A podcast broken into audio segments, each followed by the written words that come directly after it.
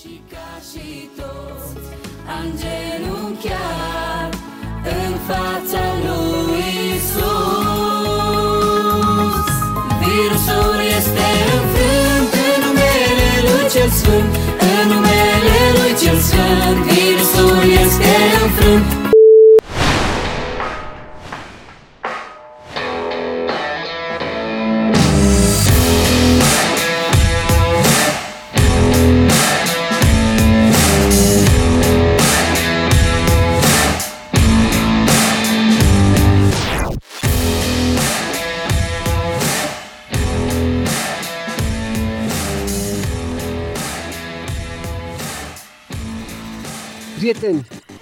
Podcastul vostru favorit s-a întors!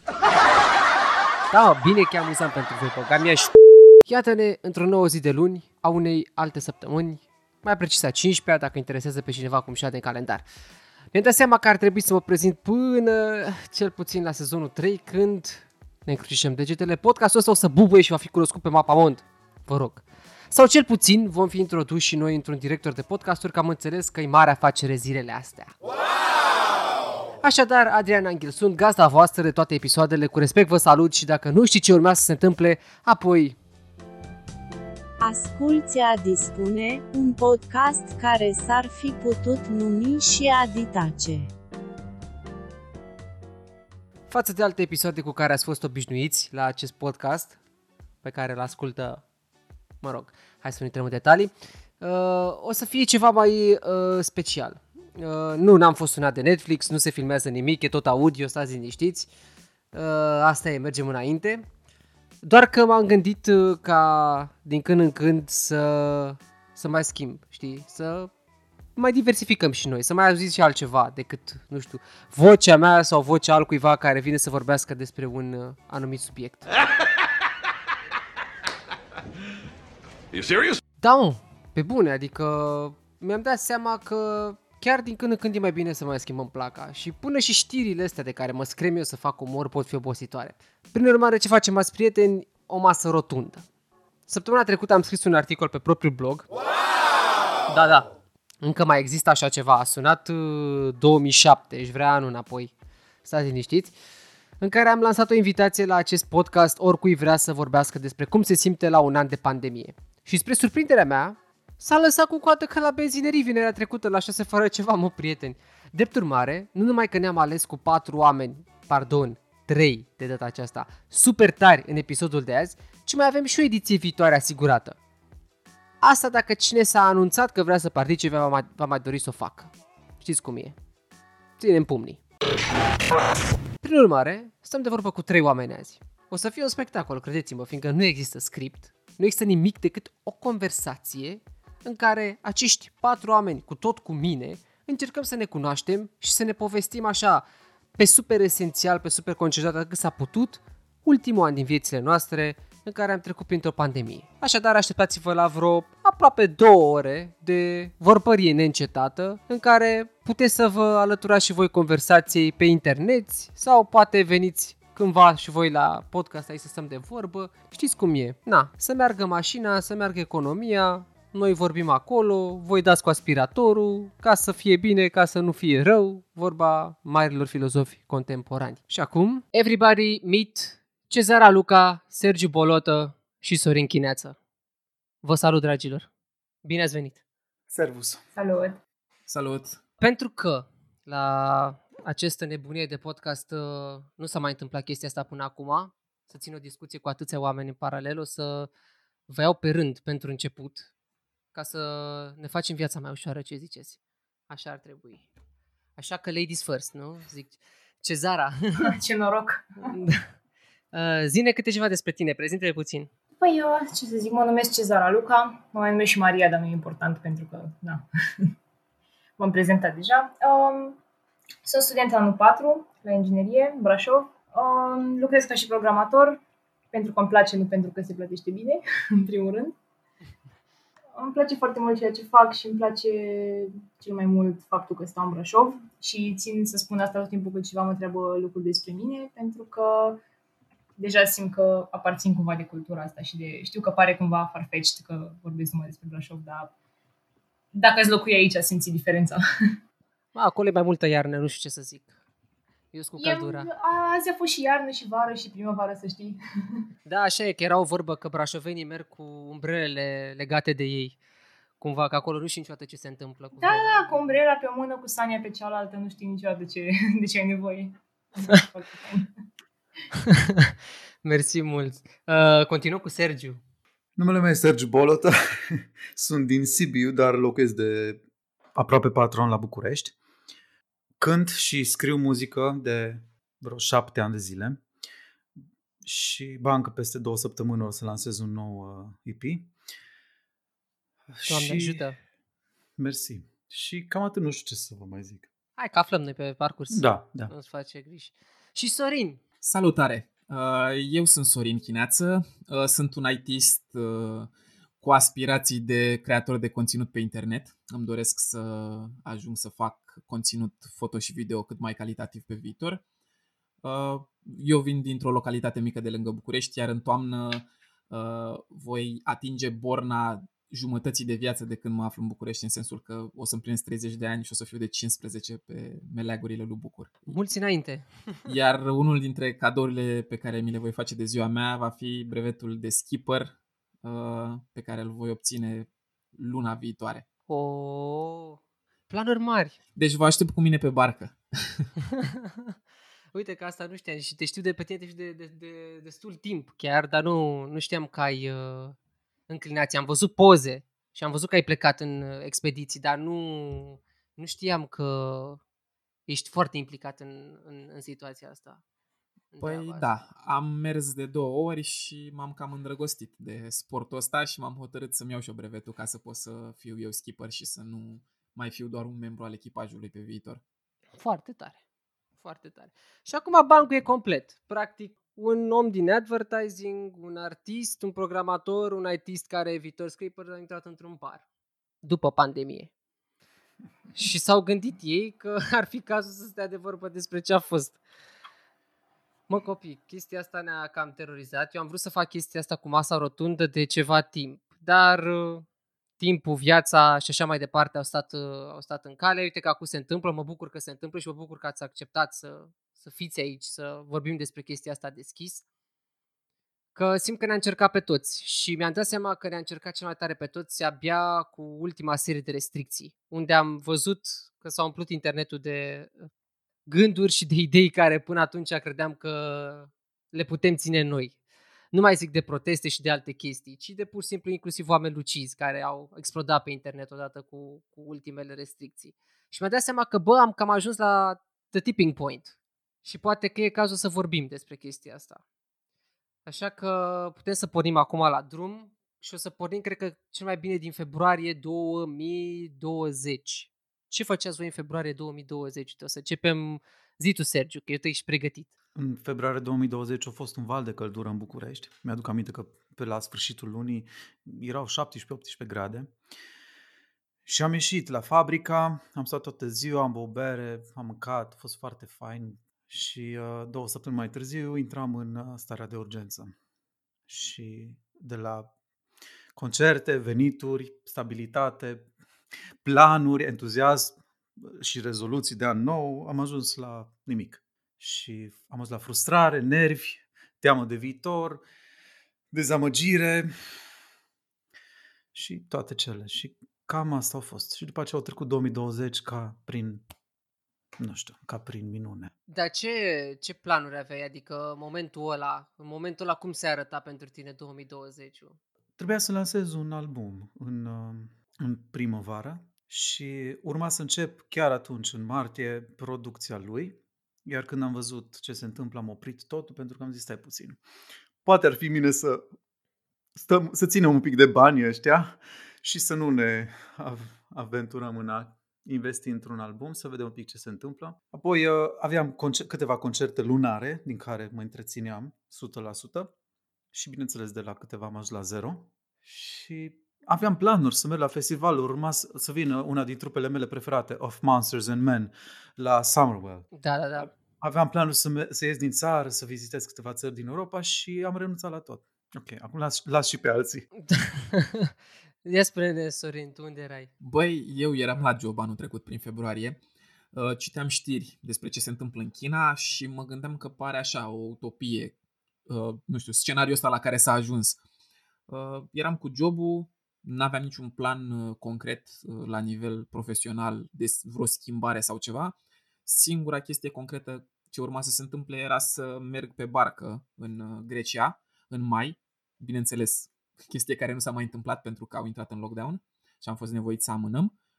Uh, În rest, nu se întâmplau foarte multe în viața mea. Era așa o chestie destul de liniară în, uh, în lunile ce precedau februarie uh, 2020. După care totul s-a schimbat și a devenit așa foarte haotic, dar interesant în același timp. Oh, hai că vedem noi cât de, cât de interesant a fost pe parcurs.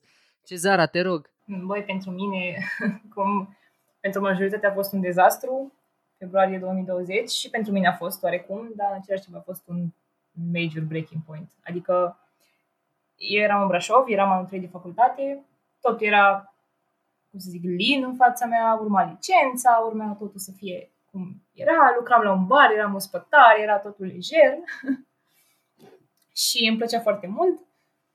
Și apoi, bam, a venit na, anunțul de carantină, două săptămâni. Na, atunci credeam toți că o să fie două săptămâni. și chiar vorbeam cu colegă de atunci cum uh, eu eram mai pesimistă, îi spuneam, nu o să fie numai două săptămâni, sigur, o să fie mai mult. Bine, credeam că o lună, două. știi? și ea spunea că, ce, nu, două săptămâni. Și, mă rog, a venit, uh, a venit martie, uh, s-au închis barul, s-a închis tot, na, noi nu mai aveam venituri. Eu a trebuit să mă întorc acasă, în orașul meu, eu sunt din Ploiești, de fapt.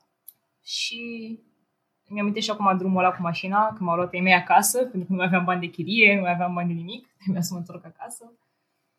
Și am avut un mare breakdown în drumul ăla spre casă și mi-am dat seama că, bă, nimic nu o să mai fie ca înainte, nu o să mai, nu o să mai am aceleași uh, lucruri de făcut, o să fie cu totul diferit. Și m-am gândit ce pot să fac. știi? Și m-am gândit ce o să se întâmple și atunci m-am orientat, de fapt, spre jobul pe care l-am acum. Deci, Deci a, a fost practic o schimbare. da, a fost o schimbare majoră. Deci consider că dacă nu era pandemia în momentul ăla, viața mea era cu totul alta acum. Deci e- a fost și bine și rău pentru mine. Nu pot să mă plâng. Da. Observ că pentru toți uh, punctul ăsta de lockdown e unul care, care a făcut practic toată diferența pentru că uh, n-am mai, nu știu, cred că lockdown-uri au mai fost, dar au fost uh, în țări din Africa, în țări din Asia, unde au existat epidemii de gripe și de alte chestii. Țin, ține minte, prin 2002 a mai fost una, uh, dar una care n-au, niciuna n-a ajuns serios în Europa și în toată lumea și n-a afectat în felul în care a afectat coronavirusul. Așa că e, cred că e de e lejer spus că lockdown-ul ăsta din martie, aprilie, mai chiar, 2020 a fost primul pe pielea tuturor pe care îl experimentăm.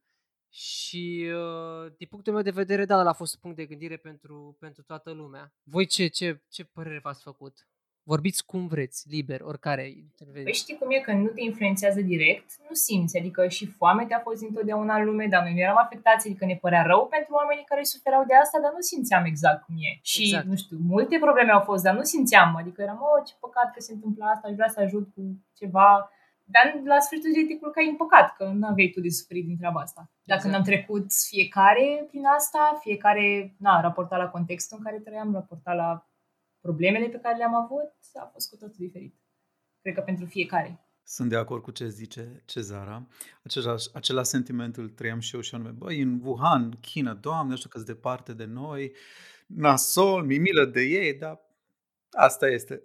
Nu-i la noi. și n-am luat un serios. Aduceți-vă aminte câte mimuri erau cu Wuhan, cu Liliet și așa mai departe. Da, da.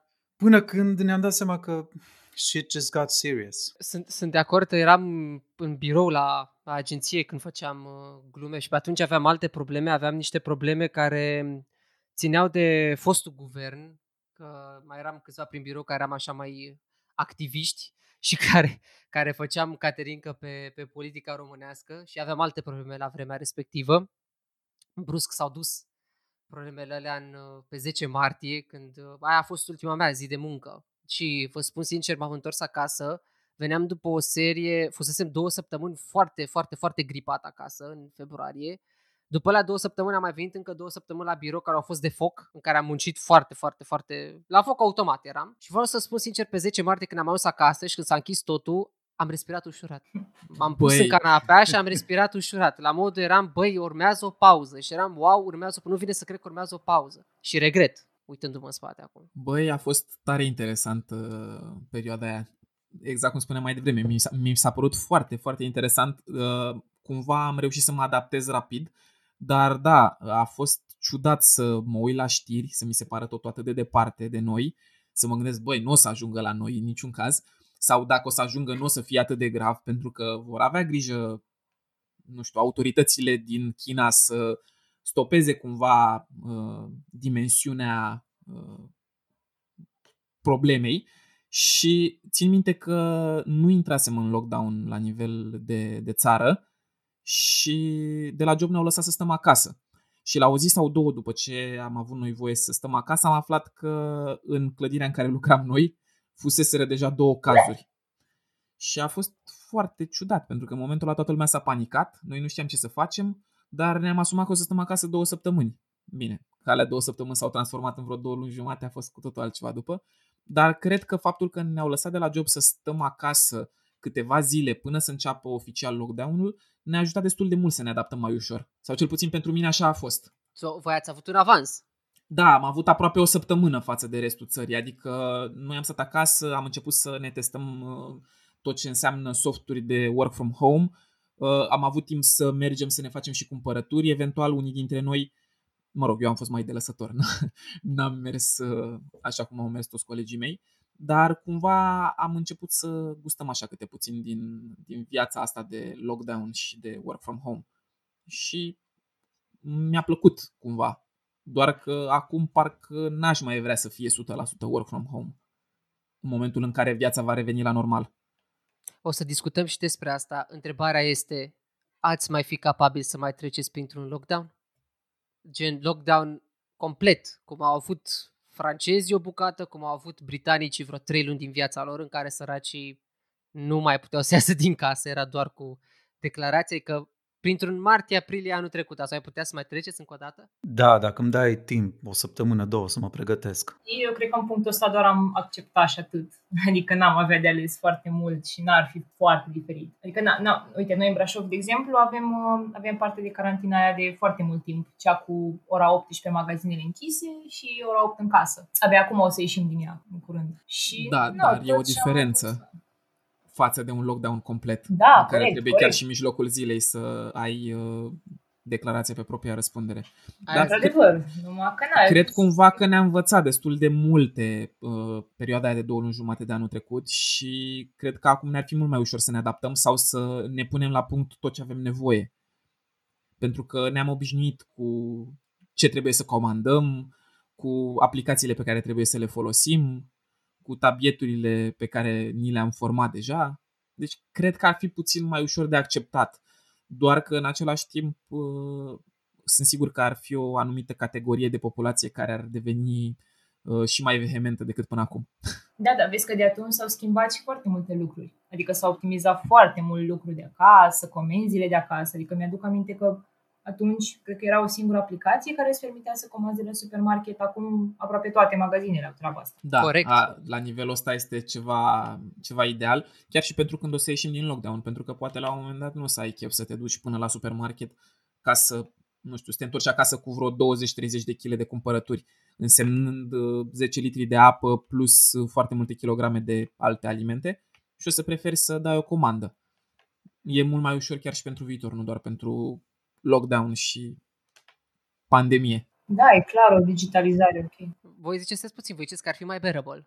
Că am putea să Da. ducem următoarea, un, un, pardon, următorul, un, hai să, doamne, nu, să nu fie niciun următorul, un eventual, un eventual lockdown am putea să-l ducem mai ușor. Da, eu zic că da. Ne-am, da, ne-am ușurat mulți pași pe care înainte nu aveam la fel de ușor, la fel de accesibil. Bă, da, psihic cum sunteți? Că eu nu știu, de asta nu cred că n-aș putea să mai accept. Bine, nu e ca și cum îmi văd prietenii zilnic sau îmi văd, uh, nici măcar n-aș putea spune că îi văd săptămânal.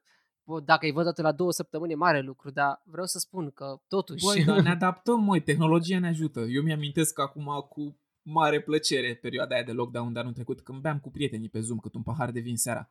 Deci erau niște prieteni cu care ne vedeam în mod constant, cu care mă vedeam în mod constant la cât un grătar sau ceva o dată la poate două, trei săptămâni și în momentul în care a venit lockdown-ul am început să ne vedem pe Zoom și să povestim. Și a fost foarte mișto.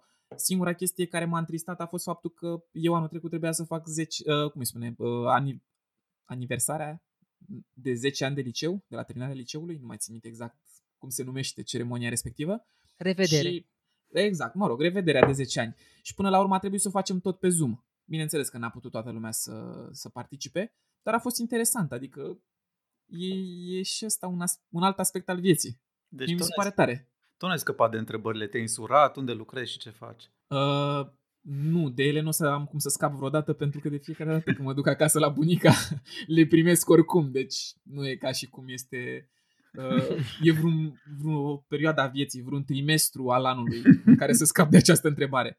Că inevitabil merg acasă de, de sărbători și primesc întrebările astea. Dar da, a fost interesant să avem revederea asta pe Zoom. Pot să zic și eu ceva apropo de uh, starea psihică dacă suntem pregătiți să mai intrăm într-un nou lockdown. Suntem pentru că, nu, eu, din, în opinia mea, nu mai există frica de necunoscut pe care o aveam anul trecut. Știu că era oarecare panică, încercam să fim lucizi și încercam să ne documentăm și să fim calmi și să nu propagăm prostii pe Facebook, dar în același timp eram și temător. Cel puțin eu. Mi era teamă că nu, nu înțelegeam ce se întâmplă, nu știam cât de periculos e virusul și așa mai departe. Uh, acum nu mai este teama asta. Tocmai am, am ieșit acum două săptămâni din carantină pentru că am fost bolnav de COVID asimptomatic. Um, de asemenea, acum, dacă ar fi un total lockdown, știu și am de, deprins, cum să zic, să nu mă judecați, dar am deprins um, metode de a păcăli poliția și de a evita poliția și atunci pot să ies când vreau eu fără să am nicio problemă. Bine, n-am ieșit câtă vreme eram bolnav, deci să fie clar. Dar câtă vreme eram în lockdown spre ultimele săptămâni anul trecut, ieșeam fără niciun fel de declarație, nu îmi mai păsa. Și aveam diferite metode, na, să nu mă fac văzut și așa mai departe. Dar nu vi se pare că am intrat într-un nou normal? Cum ziceai tu acum, adică am intrat într-un nou da. normal. Mi se pare că n-ați văzut și un film sau, nu știu, ceva reportaj de acum un an sau doi și vedeați oameni cum eram în modul nostru normal pe stradă, fără măști, fără totul și vi se pare un pic uh, dubios pentru câteva secunde? Ba da. Ba da, e puțin ciudat e... acum când mă gândesc la faptul că s-ar putea să ajung... de fapt, nu că s-ar putea, sper să ajungem cât mai curând în punctul în care să fim din nou fără măști pe stradă și mi se pare puțin ciudat. Uh, anul trecut, că tot ziceam de faza cu barca, Uh, noi am ajuns până la urmă să plecăm pe barcă undeva prin iulie, cred, pe la final. Și gândiți-vă că în România tocmai se implementase ideea de a purta mască chiar și în spații publice, dacă nu mă înșel, iar în Grecia nu era nimic de genul, mai ales în insule unde am mers pe iaht, băi, nu era nimic. Adică, eventual, puneai masca doar dacă intrai în magazin. Ăia nici n-auziseră de pandemie. Sau, mă rog, n-auziseră de ideea asta de a avea foarte multe restricții. Doar pe la baruri mai vedeai uh, cât un barman care stătea cu mască și atât. Și a fost ciudat. Adică veneam din... și pe urmă, la fel de ciudat a fost să mă întorc în România, unde vedeam din nou măști peste tot pe stradă. Da. Uite că râdeați voi că spuneați că eu cred că o să avem o anxietate toți. Să vedeți voi ce anxietate o să avem noi când o să ieșiți din casă fără mască, că odată cu asta, cu masca asta, noi, eu nu știu, adică, ok, că ai luat COVID, tu, tu Sergiu, să ne povestești imediat cum a fost să fii asimptomatic, mm-hmm. dar uh, faptul că, că am purtat masca atât timp, te-a ferit și de orice fel de altă gripă sau răceală pe care o luai sezonieră de regulă, o dată pe an. Da. Imaginați-vă când o să ieșim din casă fără mască, să vedeți ce anxietate o să ne pasă pe noi când, după ce ai văzut toate imaginile alea cu droplețurile alea de virus, cum circulă din gură în data cum vorbește. în spatele tău la coadă, nu o să mai fie la fel de lejer. Exact, exact. O să stai să gândești, mamă ce mi-a dat ăsta acum, mă duc acasă, deja mă întind în pat, nu mai vreau nimic, gata, am picioarele, fac un cei din de proprie inițiativă. Mi-ai amintit acum de o fază genială pe care am văzut-o la supermarket. Bănuiesc că mulți dintre noi am văzut momente de genul sau cel puțin am văzut în statusuri pe net Uh, eram în supermarket la raionul de fructe și nu mai țin minte exact ce voiam să-mi cumpăr, nici nu contează. Cert este că l-am văzut pe un nene care împingea căruciorul, la un dat s-a oprit și a tras masca de pe față, a tușit în palmă și a tras masca înapoi și a pus pe urmă mâna pe mere ca să le vadă okay. cum sunt, astfel încât să și le pună în pungă să le cumpere. Băi, mi s-a părut Da. Horror, horror. Nici nu vreau să-mi imaginez. Adică gândiți-vă că chestiile astea se întâmplau înainte în mod constant, numai că noi nu le vedeam fix pentru că nu ne gândeam că e atât de grav. Exact. exact. Acum mă gândesc numai la faptul că o să f- revenim la un oarecare normal, cât mai curând, și o să văd oameni de genul ăsta și o să mi se pare ciudat și o să mi se activeze niște anxietăți pe care le am din perioada aia de anul trecut.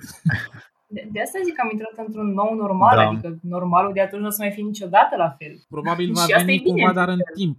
Cu greu, în 2-3 ani ne vom Depinde ce readapta. se mai întâmplă, poate vine o altă pandemie, poate vine, nu știu, Doamne, cu ferește. totul altceva. Acum nu ne mai așteptăm la nimic, nu neapărat o altă pandemie, dar un Poate alt te rog normal. S-a făcut pielea de găină pe mine gândindu-mă. Indiferent că am trecut cu bine în perioada asta, m-a luat puțin așa cu fior pe, pe șira spinării. Chiar nu mi-aș mai dori. Schimbăm subiectul? e timpul? Uite, uh, Sergiu, tu ai spus că ai fost asimptomatic. Voiam să vă întreb pe toți când a fost uh, prima dată pandemia asta, când v-ați dat seama că, bă, căcatul ăsta e serios. E, a fost departe, dar acum e aici și, băi, frate, ce, vra, ce ravagii face. Și vreau să știu cum e să fii și bolnav, dar cum e să, să fii dat seama prima dată că, bă, what the fuck is happening? Adică nu, chiar nu e de joacă. Ca să-ți răspund la prima întrebare, mi-am dat seama cât de serioasă e treaba când uh, auzeam în stânga și în dreapta de atât de multe cunoștințe care au murit, de toate vârstele. Uh, sunt, na, fericit, dacă pot să zic așa. Da, fericit într-o, într-un mod egoist că n-am pierdut pe nimeni, prieteni apropiați sau rude, ci doar am auzit de oameni pe care îi știam de pe stradă, de te miri pe unde, care au murit și mureau pe bandă rulantă și nu e... Nu trebuiau să moară, nu trebuia să moară oamenii ăia. Mai departe, să răspund la următoarea întrebare. Um, cum e să fii bolnav? La mine a fost nici cum. Pentru că mă durea gâtul și îmi curgea nasul și am zis, mă, am răcit sau am COVID? Ok, m-am dus la farmacie, am cumpărat două teste din alea rapide cu salivă. Le-am făcut ambele și pozitive. Am zis, da, dar astea au o rată așa de scăzută de acuratețe. M-am programat la un centru medical în București să fac testul ăla de se bagă la prin nas până în creier. Am dat și o, nu, o groază de bani și l-am făcut și a doua zi a venit uh, asta, rezultatul pozitiv. Și în momentul ăla am, int- am intrat uh, în carantină două săptămâni. În carantină n-am avut mai nimic decât nasul înfundat timp de câteva zile, după care doar plictiseală și dorința să termin odată perioada asta. Nu ai urmat niciun tratament? Am luat eu vitamina C și zinc, pentru că așa mi-a recomandat medicul de familie, ca să dau un boost sistemului imunitar, dar n-am avut nimic. În schimb, după ce am ieșit acum aproape două săptămâni din uh, carantină, am observat că mă simt foarte slăbit. Dar orice fel de efort, că urc 15 scări la metrou, mă simt cum nu m-am simțit până acum. Simt că trebuie să iau o pauză de câteva secunde să-mi trag sufletul să merg mai departe. Și am citit una că asta e normal, să te simți slăbit, sistemul tău imunitar e un pic confuz, dar chiar și așa am scăpat foarte, foarte ieftin. Ok, mă, bu- da, mă bucur că ești Și bine, eu, mă și bucur eu mă că, bucur. că, că ești sănătos, că ai trecut ușor prin, prin chestia asta. Uh, restul? Nu, La mine a fost uh, foarte diferit, sincer. Adică, la începutul pandemiei, cel puțin primele câteva luni, cât a fost carantina și așa, n-am avut nimic, am fost acasă cu ai mei, care sunt destul de vulnerabili și era frica foarte mare, adică era o frică, cum să zic, enormă. Știți, uh, cred că au, au fost și stand-up-uri pe treaba asta, a fost o grămadă de, de lucruri uh, publice spuse, cum că stai în casă și te simți safe în bula ta acolo și dacă scoți mâna pe geam te mușă COVID-ul de mână, din afară, peste tot. și cam așa mă simțeam atunci. Numai că n-a trecut, ușor, ușor, ne-am întors un pic la socializare, cu mască, cu toate alea, era decent. Dar eu am avut COVID uh, acum o lună, jumate, cred, aproximativ. Și a fost total unexpected, adică am avut într-o zi o durere de cap care... Eu am dureri de cap foarte des, pentru că, na, dacă stau la calculator 13 ore pe zi, uh, sunt cumva normale, numai că durerea era cumva specifică. Și pentru că aveam oameni vulnerabili în jurul meu, uh, m-am gândit că ar fi cazul să investighez mai mult. Și am fost în, um, în Brașov, la noi e foarte ușor să mergi la spital, pur și simplu să spui că ai un simptom sau două care sunt specifice COVID și să fac un test. Și mi-au făcut testul de, de acela rapid, testul rapid. Între timp mai aveam mai multe simptome, dar din nou toate ușoare. Testul a ieșit negativ. Și toată lumea de acolo mi-a spus, nu, că tu pari un pic panicat, ești un pic, nu, exagerezi cumva. Și începusem să cred și eu că poate exagerez și așa, dar cumva am insistat și mi-a făcut și testul PCR. și după ce am plecat de acolo convinsă că nu am COVID, pentru că mi-au spus toți că poate exagerez, poate că na, sunt tânără și o să trec ușor peste oricum, uh, testul PCR e și pozitiv. Și am fost plasată în carantină, na, și la maxim două zile au apărut simptomelor și m-am simțit rău și eram confuză și mă durea tot corpul și nu puteam să mă concentrez la nimic, adică eu n-am putut să-mi iau concediu atunci neapărat și pentru că n-am vrut și pentru că nu puteam la muncă în momentul ăla. Și vreau să zic că au fost, nu, mă rog, erau niște presiuni. Ideea e că nu puteam să-mi iau concediu și am zis că ok, stau acasă să lucrez. Numai că au fost două săptămâni, mai ales prima săptămână, care au fost foarte grele. Adică chiar dacă sunt foarte tânără, n-am avut febră, n-am avut simptome grave, tuse sau alte lucruri nasoale, dar m-am simțit rău, adică eram slăbită, eram, nu mai eram eu. am simțit o diferență foarte mare. Chiar și faza cu gustul și miros au fost foarte nasoale că, așa că le auzeam și era ok, nu simt, nu, nu mai simt mirosul, dar miroseam cel mai puternic parfum din casă sau nu știu. Gândiți-vă la cel mai puternic miros pe care puteți să-l simțiți și nu simți nimic, nici măcar înțepătura aia, nici măcar nimic. Domestos. Efectiv clor, am mirosit clor și nu aveam nicio treabă. Și nu, a, a, fost, a, fost, a fost greu. și mai ales starea de confuzie și așa. Și atunci mi-am dat seama că dacă pentru mine, la vârsta mea, e așa, și la sistemul imunitar care n-a fost cel mai slab pe parcursul vieții mele, mi-am dat seama că, în primul rând, e o chestie de noroc. Adică nu știi niciodată cum o să te afecteze. Adică am prieteni sportivi care alergă la maratoane, care au făcut sport toată viața lor, care sunt cei mai sănătoși oameni, ipotetic, și au avut simptome mult mai grave decât mine, au fost internați și am avut oameni cu obezitate și cu toate comorbiditățile promovate, cum că ar fi vulnerabile la COVID, care n-au avut nimic, au fost asimptomatici, cum spunea și voi. Și mi-am dat seama că nu contează, în primul rând, adică nu poți să te bazezi pe faptul că ai un fizic bun sau orice altceva. Și în al doilea rând, uh, mi se pare că mi-am dat atunci seama că nu e de luat în... Nu, nu trebuie subestimat virusul la niciun fel. Și atunci am fost și mai nervoasă pe oamenii care aleg să nu poarte mască și am fost și mai nervoasă pe toate măsurile care nu se respectă și mi-am dat seama atunci că chiar dacă le respectasem, mi-am dat seama că poate chiar și eu puteam să despre mai mult. Deși eu eram genul de persoană care mi spălam cumpărăturile când veneam acasă, adică spălam fiecare conservă, fiecare... E, nu ești singur aici. Da, exact. Încă o fac. A. Încă Da, o fac. ok. Nu eu mi-e nu mai rușine. fac așa mult că nu, am avut și măcar trei luni sunt ok, adică doar por mască și mă spăl pe mâini și sunt doar. Și uite, au avut și părinții mei, uh, am, am avut în momente diferite, părinții mei la Ploiești, eu la Brașov, uh, părinții mei, care sunt mult mai în vârstă ca mine, evident, care au comorbidități, care au anumite na, lucruri care i-ar face mai vulnerabili, au fost aproape asimptomatici. Eu m-am simțit mai rău decât ei. E, Cred că contează foarte mult, științific, din ce am citit, contează foarte mult uh, la cât virus la propriu te expui. Cât poți să inhalezi, cât din cantitatea de virus intră în tine. Aia ce ar face diferența. Da. Da, pe și lângă poate, tulpini, pe lângă tulpini poate că și altele. tulpină, da, mm, corect, că na, fiind în orașe diferite, poate că am luat altă tulpină. Numai că, na, a fost, a fost greu. Adică și doar momentul ăla în care nu mă așteptam și v-am zis că m-au, m-au tratat cumva cu, nu aș vrea să zic ignoranță, că oamenii au fost foarte ok și medicii, cel puțin la mine în Brașov și bănuiesc că peste tot, se ocupă foarte mult de treaba asta și sunt deja supra-saturați cu treaba asta, numai că, na, când mi-au zis și mie că poate te panicat un pic, că doar durere de cap și un pic de nas înfundat, așa, și eu credeam că nu mai am nimic și puteam să, adică mă gândesc că au fost alți oameni care dacă ar fi fost în locul meu, ar fi zis, nu, sigur n-am și nu mai, nici măcar mai făceau testul al doilea și ieșeau din casă și erau super ok. Da. Asta e Așa e. nasol. Uite, da, asta, asta e nasol. Asta e nasol. Puteau chiar să o pățească ei foarte, foarte rău. Da, Putea sau, să fie foarte gravă. sau Forma. gând- doar, doar responsabilitatea aia că știi că e posibil să fi dat tu altcuiva.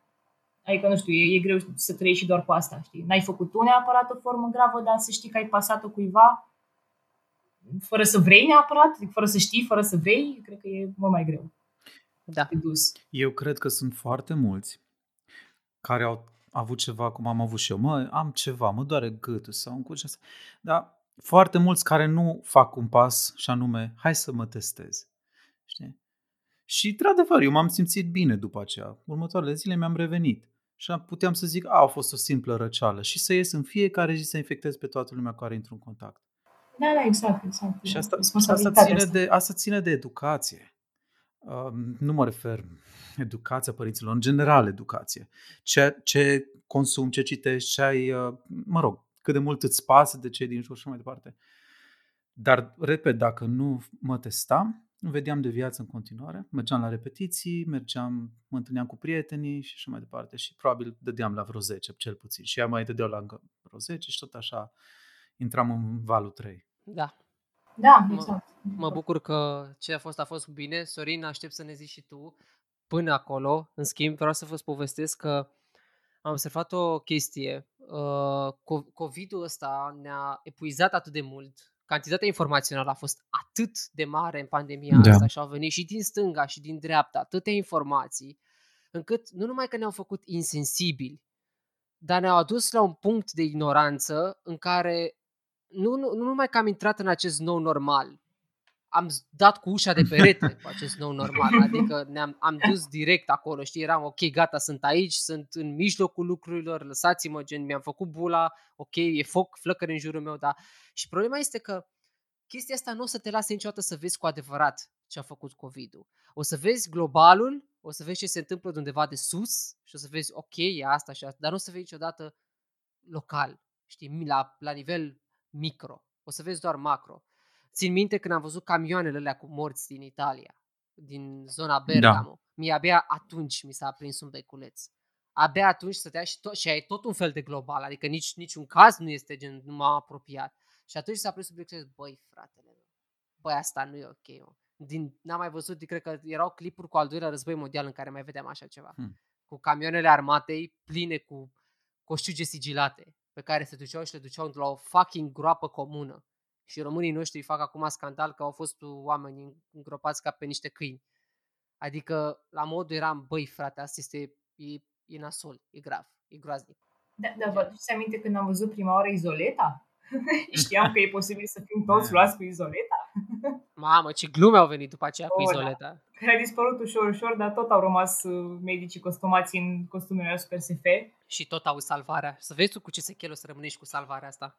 No, No, N-am auzit sirenele, depinde unde stai, zic, dar de n-am auzit sirene de ambulanță în perioada asta, tot, tot anul ăsta, cred că a fost the soundtrack of my, no, not, not, not of my summer, gen a fost the soundtrack of my life, cred că au fost aceste sirene. Gen. Vreau să spun că acum când, cel puțin eu, când văd uh, ambulanțe pe afară, mă uit super specific la oamenii care conduc ambulanța, pentru că ori sunt îmbrăcați în uniforma normală de ambulanțieri, ori sunt cu uniforma aia super SF de COVID. Și, și așa faci diferența, ai văzut? Da, da, da. Îți dai seama dacă e pentru nasol sau dacă e pentru mai puțin Mă sau poate panichez, chiar mă foarte... panichez un pic mai mult. Da, exact. Da, e Da. foarte, foarte frumos. Sorin, zi-mă cum a fost. Băi, la mine a fost cumva un cumul a tot ceea ce ați spus voi. În sensul că tu spuneai de chestia cu ignoranța. Bă, eu sunt un ignorant și am fost un ignorant de-a lungul timpului, dar nu la, la adresa celorlalți și la adresa mea, în sensul că eu întotdeauna m-am considerat îndeajuns de puternic astfel încât să trec peste multe chestii. Și chiar și la începutul pandemiei, o ardeam pe principiu, bă, și dacă ar fi să-l iau, eu m-aș expune intenționat doar ca să-l iau să fac anticorpi și să mă apuc să dau sânge. Eu asta voiam să fac. Voiam să mă apuc să donez plasmă după ce aveam anticorpi. Uh, mie nu mi s-a părut niciodată, poate doar atunci când am văzut, exact cum ai spus tu, Adi, uh, camioanele de morți. Poate ăla a fost singurul moment în care mi s-a părut că e grav cu adevărat virusul. În rest, în toată perioada asta, mie nu mi s-a părut grav virusul. Mi s-a părut gravă atitudinea oamenilor. Aia mi s-a părut mult mai trist. Faptul că oamenii n-au înțeles că dacă nu ținem în frut toată treaba asta, o să degenereze. Pentru că altfel se putea întâmpla la fel de bine chiar și cu o gripă care să fie la fel de contagioasă. Numai că na, gripa nu e la fel de contagioasă. Ei dacă ar fi înțeles faptul că dacă aveam puțină grijă de noi uh, să nu dăm celorlalți, am fi ținut în frâu lucrurile și nu se mai ajungea la nivelul ăsta, ar, am fi fost în cu totul alt loc în momentul ăsta. Doar că ignoranța oamenilor la adresa celorlalți, nu la adresa lor, ne-a dus aici. Și m-a întristat destul de tare chestia asta de-a lungul timpului. Asta a fost chestia care m-a măcinat psihic. Uh, De contact cu COVID am avut noroc să nu, uh, deși la un moment dat prietena mea a avut. Noi ne-am văzut în perioada respectivă, ea nu a știut care, pentru că a- i-a curs nasul o singură zi sau ceva de genul ăsta și pe urmă n-a mai avut absolut nimic. Adică a fost fix pe principiu, băi, nu sunt sigură, nu o să încerc nimic. A făcut până la urmă testul și când a făcut testul, primul a ieșit neconcludent, au chemat-o din nou a doua zi, al doilea a ieșit negativ și a crezut că, băi, a fost o răceală, au fost niște tulpini dintr-o, dintr-un alt coronavirus care nu era fel de grav, nu era SARS-CoV-2 și pe principiul ăsta, în urma ceea ce au spus medici, ea a spus e ok ca pe urmă, după ceva vreme, în momentul în care s-a îmbolnăvit bunica ei, ea să meargă să-și facă și ea testul din nou să se asigure că nu a luat de la bunica ei și pe urmă a hotărât să, să facă și testul de anticorpi. Iar testul de anticorpi a ieșit pozitiv, semn că a făcut atunci. Și în toată perioada aia noi ne văzusem de multe ori, cred că de vreo 4-5 ori. Iar eu nu am luat. Sau dacă am luat, sistemul, sistemul meu imunitar s-a bătut cu virusul, fiindcă eu nu am anticorpi, absolut deloc. Și culmea este că m-a frustrat când am aflat că n-am anticorpi. Pentru că din nou se activase în mine ideea că vreau să mă donez plasmă ca să ajut alți oameni. Și cam așa s-a desfășurat pentru mine contactul direct cu virusul și cu ideea de pandemie.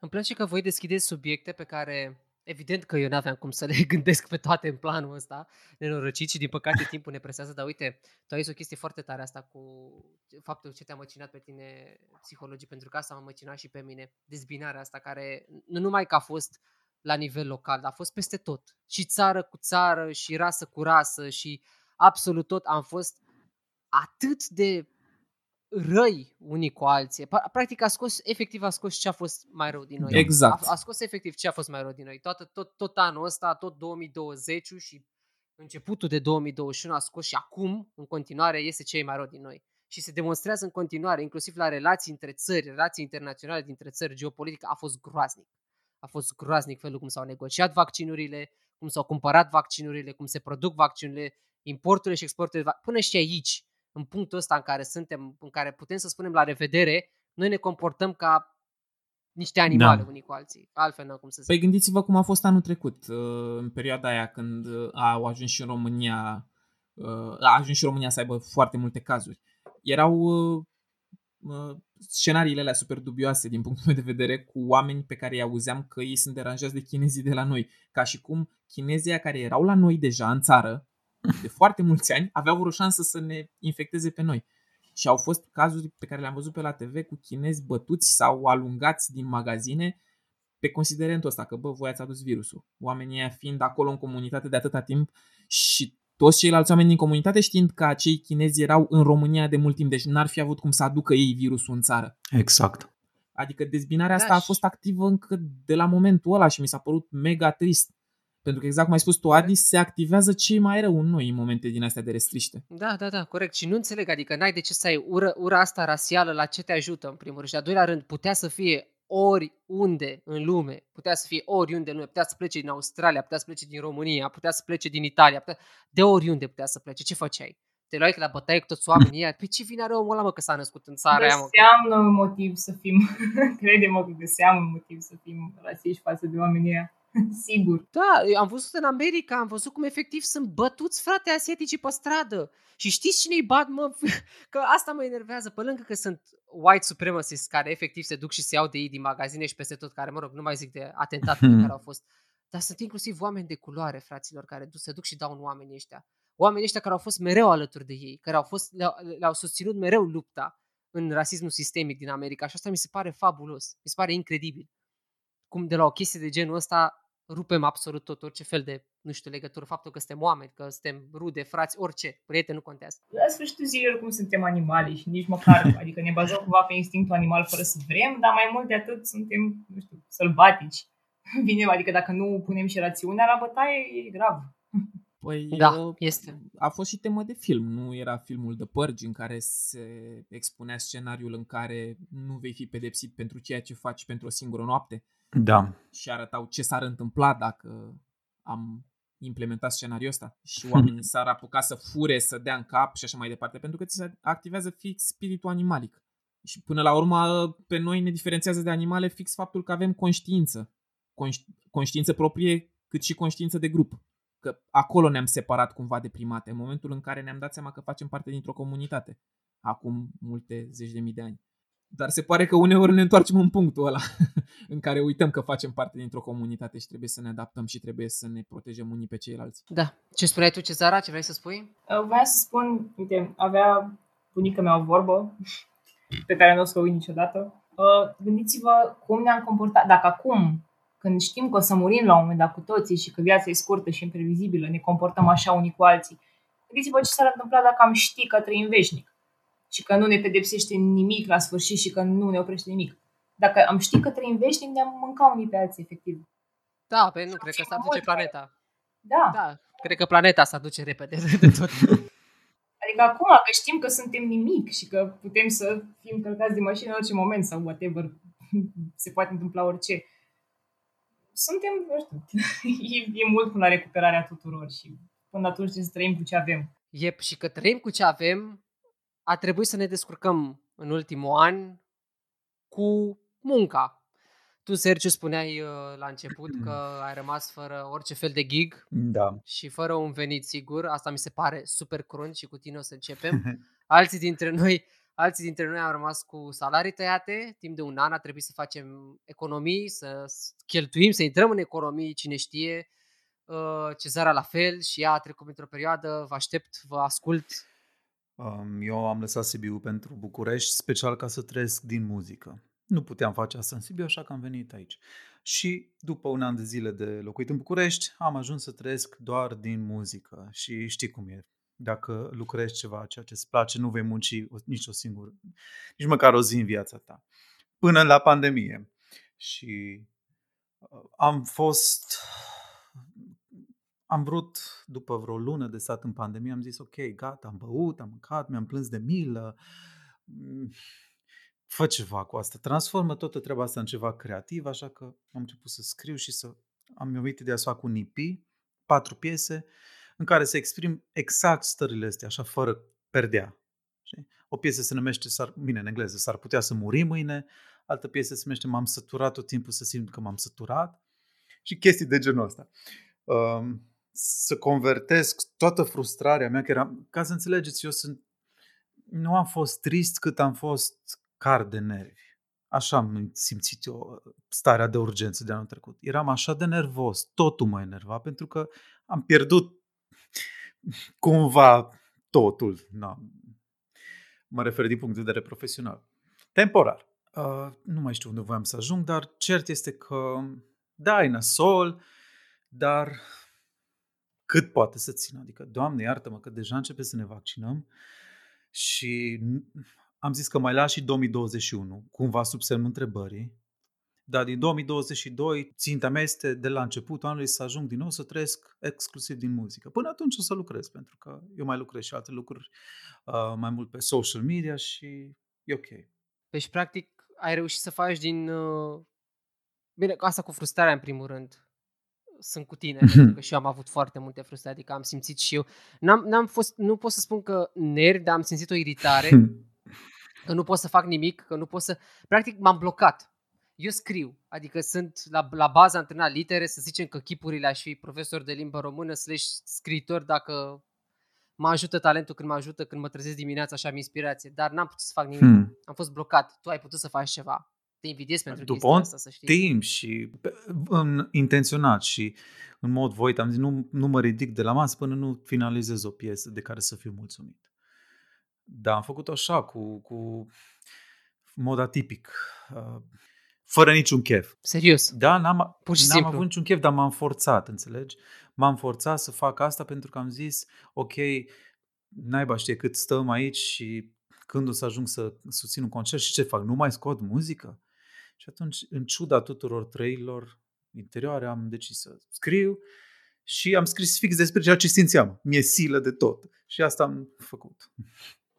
Asta am scris. Foarte bine. Foarte bine. Mă bucur și aștept să, și, să și ascultăm creația Astea, la... astea de care vă, vă vorbesc, acum nu știu dacă e ok să fac reclamă, dar astea de care vă spun sunt deja peste tot pe Spotify, Apple Music și așa mai departe. Sergiu Bolătă, Homemade EP, că l-am și produs în casă, în dormitor. Foarte bine. Și nu face, nu-ți face griji cu reclamele, că nu e vorba despre asta. We just roll with it. Da. Nu, nu discutăm. Uh, Cezara, zine cu, zine cu munca. Că tu ai avut shift de carieră, basically.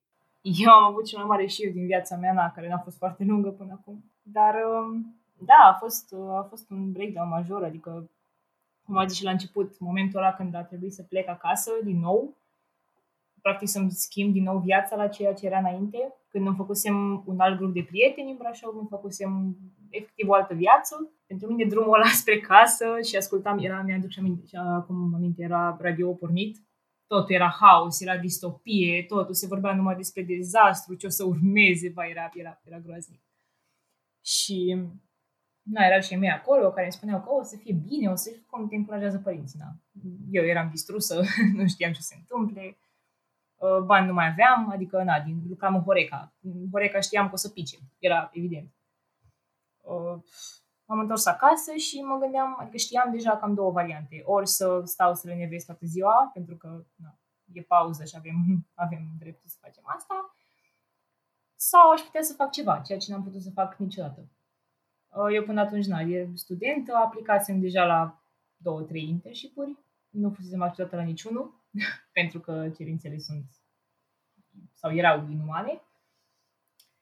Și eram complet demoralizată și am spus că nu, o să folosesc timpul ăsta ca să învăț tot ce pot să fac.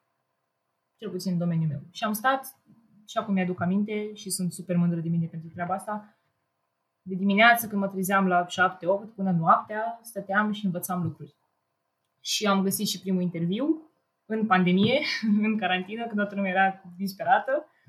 Am găsit un interviu pentru un job remote, care era, mă rog, sediu era în Brașov, și am aplicat la el și l-am luat într-un final și am simțit că am făcut ceva din, din carantina aia. Și am început, mă rog, am început să lucrez la jobul ăla din iulie, adică după ce ne-am întors cumva la somehow normal. Noul normal. Da, exact. Uh, și na, am fost câteva zile la birou, era ceva complet nou pentru mine, adică nu, nu puteam încă să procesez faptul că am schimbat tot în două luni. Și atunci m-am gândit că probabil că toți am schimbat ceva în alea două luni. Adică a fost, cum să zic, o schimbare universală și pentru mine faptul că am putut să fac pasul ăsta când mi s-a oferit timp, că practic mi s-a oferit niște timp. Cineva de sus acolo a zis, nu, nu aveți timp, uite, e niște timp. niște timp să faceți chestii. Nu, mersi. Dar tu, tu... nu mersi. nu prea puteai să zici nu mersi. no. Da, tu ai, ai avut tangențe cu... Adică știu că ai făcut uh, facultate, presupun că făceați programare. Vă ocupați cu treaba asta. Uh, nu chiar. Adică, nu chiar. Eu, mă rog, eu sunt la, la Brașov, e un pic diferit de București, adică e facultate de inginerie și programare. În sensul că cumva suntem mai mult bazați pe inginerie, adică pe hardware, pe... Nu știu, Am înțeles. Și tu circuite. știai? Nu știam aproape deloc, numai că în alea 2, 3, 4 săptămâni am stat dimineața până seara și am căutat tutoriale, tot ce, ce puteam acolo să fac, Hello World 1 plus 1, știi, tot, tot ce puteam să fac. Ce tare, ce tare. Și am făcut treaba asta și am reușit să, mă rog, am văzut anunțul ăla pentru job, am văzut requirement-urile care erau și cumva m-am ghidat după ele. A fost un pic hardcode ce am făcut acolo, adică am luat exact requirement-urile și m-am specializat pe ele cumva. Dar uh, am reușit să iau jobul de junior și de acolo mi-am zis, nu, dacă iau jobul ăsta de junior, după uh, o să trag tare, o să mă descurc, dar primul pas e important, ca în orice domeniu, de fapt. Dacă reușești să ajungi acolo, după ascensiune e numai mm, problema ta. Numai că să ajungi acolo e primul pas, cel mai important. Și mi-a zis că dacă pot să ajung acolo acum cât am timpul ăsta, cât, na, stăm toți degeaba, toți eram frustrați, că și eu am făcut-o, cum a zis și Sergiu, cum a spus toți, că am făcut-o din frustrare, nu, nu neapărat din... Am făcut-o din frustrare, că s-a oprit totul și că nu mai e nimic ca înainte și că da. nu merităm treaba asta și zis, nu, hai să facem ceva dacă toți suntem nervoși cu toții. Și da. na, mă bucur că am făcut treaba asta și am continuat cu ea și na. Am ajuns și la munca de acasă, care pentru toți e ori o binecuvântare, ori un blestem, ori o combinație între binecuvântare și blestem, care cred că e cea mai bună variantă. și da, adică mă bucur. Pentru mine, adică nu, nu consider neapărat că a fost un lucru rău pandemia. Adică cred acum că sunt printre oamenii care fără momentul ăsta n-ar fi unde e acum. Foarte tare, da. Chiar mă bucur. Mă bucur și pentru tine, mă bucur și pentru Sergiu că ați avut puterea să vă regăsiți și să ieșiți stronger, ca să spun așa, din, din acest uh, ultim an, care a fost uh, destul de greu pentru foarte mulți. Da, chiar și dacă e din frustrare. Cu mențiunea că spre deosebire de cezara, eu nu sunt mulțumit. Aș prefera să fie tabula rasă, să, să dau timp înapoi, să șterg pandemia. Chiar dacă am învățat o groază de chestii noi și esențiale, aș prefera fără. Da, cu- într-o parte sunt de acord cu tine, într-o parte și într-o parte sunt de acord cu Cezara, Da. nu știu de ce, dar încerc oarecum să știi, nu să încapă capra și varză, cât mai degrabă să găsesc un echilibru, Da. Să, să încerc să iau din amândouă. Sorin, tată, tu cum ai fost cu munca? Băi, la mine a fost pe pozitiv, neașteptat, dar a fost pe pozitiv culmea. Ești acasă. Dar, dar nu, îmi, îmi pare rău, îmi pare rău că stă așa întâmplat. mă rog, n-a avut nicio legătură pandemia cu faptul că a fost pe pozitiv. Că fiind în IT, na, exact cum spuneam, am avantajul ăsta de a putea să lucrez de acasă. Și se înfiripaseră oarecare gânduri cum că, băi, s-ar putea să se întâmple chestii nasoale, să fim dați afară sau să se micșoreze salarii și așa mai departe. Până când, la un moment dat, out of nowhere, am primit un mesaj pe LinkedIn dacă vreau să merg la un interviu, pentru că o anumită companie mă dorea. Și am zis, bă, hai să accept așa de curiozitate, că nu mă gândeam eu că o să schimb, adică mi-era teamă. Asta era principalul punct de vedere. Mi-era teamă să schimb, fiindcă mă gândeam că dacă o să schimb atunci, există posibilitatea să fiu dat afară mult mai ușor, având în vedere că sunt cele trei luni de probă când te poate da afară oricând. Am acceptat invitația la interviu, a venit și al doilea interviu și al treilea, au fost, nu mai știu, 5 sau 6 interviuri, dintre care două tehnice și patru de cunoaștere, cu diferite leere din uh, uh, conducerea companiei. Și într-un final a venit oferta care a fost wow, adică cu 40% mai mult decât câștigam înainte. Și nu m-aș fi așteptat vreodată să se întâmple treaba asta, mai ales într-o perioadă de genul ăla. Și au venit vreo două, trei zile în care am stat și am, m-am gândit, băi, să risc, să nu risc, e o diferență mare, o să mă ajute foarte mult din punct de vedere financiar dar dacă o să fiu dat afară, dar dacă, dar dacă, dar dacă și până la urmă am zis ok, mă duc cu capul înainte și aia e. Schimbarea de job a avut loc remote, în sensul că eu am mers la birou doar ca să semnez actele și atât. Din acel moment eu n-am mai călcat pe acolo. Nu mi-am văzut încă face-to-face decât un singur coleg, pe toți ceilalți i-am văzut doar pe Zoom și i-am auzit pe Teams. Dar din punctul de vedere profesional totul a fost super ok ceea ce nu m-aș fi așteptat. Adică dacă aș fi fost întrebat în martie ce s-ar întâmpla sau ce se va întâmpla în următoarele șase luni, ar fi fost așa un blur total. Nu m-aș fi gândit că o să ajung unde sunt acum. Da, bă, uite, da, bă, la tine n-a fost pandemie, că tu ai sărit 2020, ai ajuns în 2040. Foarte am, tare. Am, am fost norocos din punctul ăsta de vedere și sunt absolut conștient că alți oameni nu au fost la fel de norocoși ca mine, din păcate. Și, na, într-un fel mă simt aiurea față de persoanele alea, dar în același timp mă simt bine pentru mine. Exact cum spuneați voi mai devreme, știam că mai, mai există probleme în lume, că au mai fost pandemii sau de fapt epidemii, că există foamete, dar nu ne afecta pe noi și ne culcam liniștiți. Exact așa am fost eu în toată perioada asta. Și nu știu dacă e bine Băi, sau rău. Adică e un soi de cinism, sunt, sunt sigur de asta, dar Na. Știi care e faza? Eu, eu prefer sinceritatea. Prefer oricând un om sincer decât un om care se dă după gard și încercă să spună ah, da, dacă aș fi putut să, da, aș fi vrut să, da, făceam și și asta. Nu, frate, fii, fii sincer, fii true to yourself și mă bucur că tu ești sincer și ne spui foarte clar ceea ce ai simțit. Eu asta apreciez cel mai mult la oameni. Așa că îți mulțumesc. Pe bune, adică nu contează. E bine că tu știi foarte bine unde ești, cine ești și încotro te îndrepți și cum ai fost în perioada asta. Asta e tot ceea ce contează. Exact. Am, am încercat ești să mă adaptez și să să iau maximul din tot ceea ce s-a întâmplat cumva. Adică am încercat să văd pozitivul în toate lucrurile. E adevărat că în unele situații am fost nevoit să forțez pozitivul ăla pe care îl vedeam, dar în alte situații chiar a venit pozitivul pe bune. Adică ar fi fost la fel de pozitiv și dacă s-ar fi întâmplat uh, într-o altă perioadă. N-ar fi fost nicio diferență la capitolul uh, atitudinea mea față de lucrurile respectiv. Iar asta a fost schimbarea de job. Adică schimbarea asta de job putea să vină oricând și aș fi văzut-o la fel de bine. Numai că a, singura diferență a fost teama asta de, de a nu fi dat afară doar pentru faptul că fiind pandemie oamenii puteau să facă reduceri de costuri. Uite și atunci trecem la următorul subiect care este working from home și continui cu tine. Faptul că ai schimbat chiar și jobul. Cum a fost să schimbi jobul remote? Să faci o, o trecere atât de atât de importantă. Eu îți spun sincer, eu am, am primit și oferte de angajare și le-am refuzat pe toate rând pe rând. Și știi care a fost motivația mea? Faptul că mă simt inconfortabil să fac acest pas în acest moment. Faptul că mi-e foarte greu să fac cunoștință cu niște oameni noi, cu niște clienți noi, cu o tonă de lume de care habar nu am, fără să mă văd cu ei față în față, fără să am, știi, conexiunea aia socială pe care o ai cu cineva când ești fizic acolo, prezent. Și pentru asta eu n-am, n-am avut curajul să schimb locul de muncă, în ciuda ofertelor primite. Am preferat să stau cu salariul tăiat și să continui așa. Da. Uh, pentru mine a fost interesant, exact cum spuneam. Ăsta a fost, de fapt, da, uite că la punctul ăsta nu mă gândisem să spun mai devreme. Și asta a fost interesant, că mă gândeam că o să fie puțin ciudat să-mi cunosc colegii uh, doar prin uh, intermediul audio uh, online.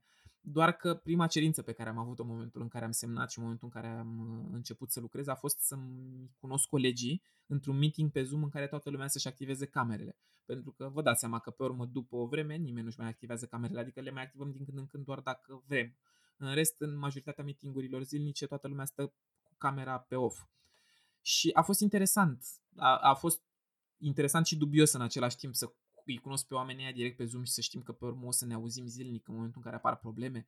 A fost ciudat să trebuiască să stau să învăț businessul companiei uh, din work from home și să fie nevoie de fiecare dată când am o întrebare să scriu pe Teams și să-l întreb pe om, băi, ești disponibil, putem să ne auzim puțin uh, pe Zoom astfel încât să mă ajut și pe mine cu problema asta.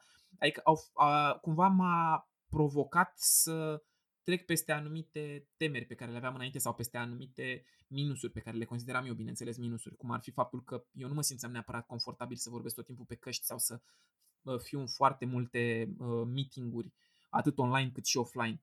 Uh, dar la capitolul work from home, exact cum spuneam, eu sper să revenim la un oarecare normal și când o să revenim la un oarecare normal să ne și întoarcem la birou, dar în niciun caz n-aș mai vrea să mă mai întorc 100% la birou. Adică aș vrea să fie cumva o balanță ori hibrid. Să fie un hibrid, da, cu trei zile de acasă și două de la birou sau invers, două de acasă și trei de la birou. Pentru că o să-mi fie foarte greu să mă dezobișnuiesc de treaba asta. Și exact cum spuneai tu mai devreme legat de sinceritate, băi, sunt foarte multe chestii de, de spus la capitolul ăsta. Adică uh, oricât ar vrea uh, angajatorii să nege treaba asta, băi, sunt foarte mulți timpi morți în timpul programului, în timpul celor 9 ore de lucru. Și, Corect. și în loc să stau să pierd timpul la birou și să mă facă lucrez, să dau niște clicuri pe acolo sau să-mi lungesc tascurile doar de dragul de a părea că eu muncesc, mai bine sunt frumos acasă, îmi las să-mi ruleze în fundal tascurile alea pe care eu le-am de rulat prin baza de date, care oricum pot să dureze și cu orele, și în timpul ăla îmi dau un aspirator prin casă, fac ceva util. Da. Oricum, dacă eram la birou, nu puteam să fac nimic altceva decât stau să mă uit la un monitor. Pentru că dacă făceai altceva da. pe lângă, erai judecat. Și tocmai de asta mie mi se pare cumva că work from home a ajutat, cel puțin din punctul ăsta de vedere. Și aș vrea să continuăm în regim hibrid și pe urmă. Mă rog, eu am multe alte visuri. Visul meu este că la un moment dat o să pot să lucrez în timpul verii de pe barcă.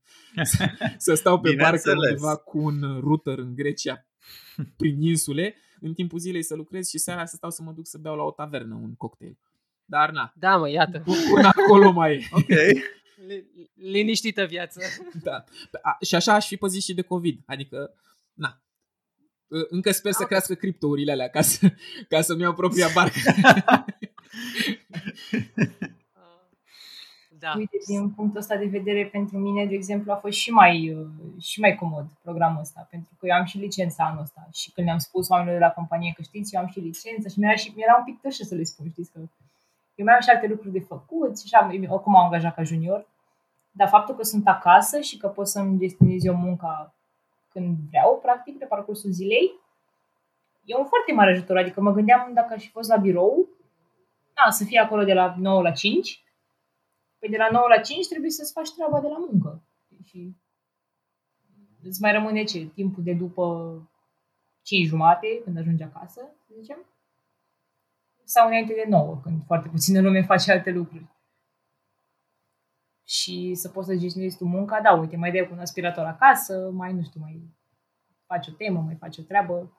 Întinzi o rufă. Întinzi o rufă. Da. da. Adică e foarte comod și, și eu sunt de acord cu munca remote, adică munca hibrid. Hai că vă dau eu la final bucata, zise. Nu. Ah, scuze. Nu, da, nu, nu, nu. Nu vreau să mai lucrez acasă. Da, mul- mulțumesc. Atât. Mulțumesc. M-am săturat. Sunt așa de neproductiv. Asta e... N-am ce să fac. În ultimii șapte ani, 70% din cazuri eu am lucrat afară. Adică am cântat, am cărat scule, m-am deplasat, am fost în mașină, am fost în tren. de ceva timp, cum am zis, lucrez social media de acasă și alte chestii, puțină grafică, puțină, tot, puțin din fiecare.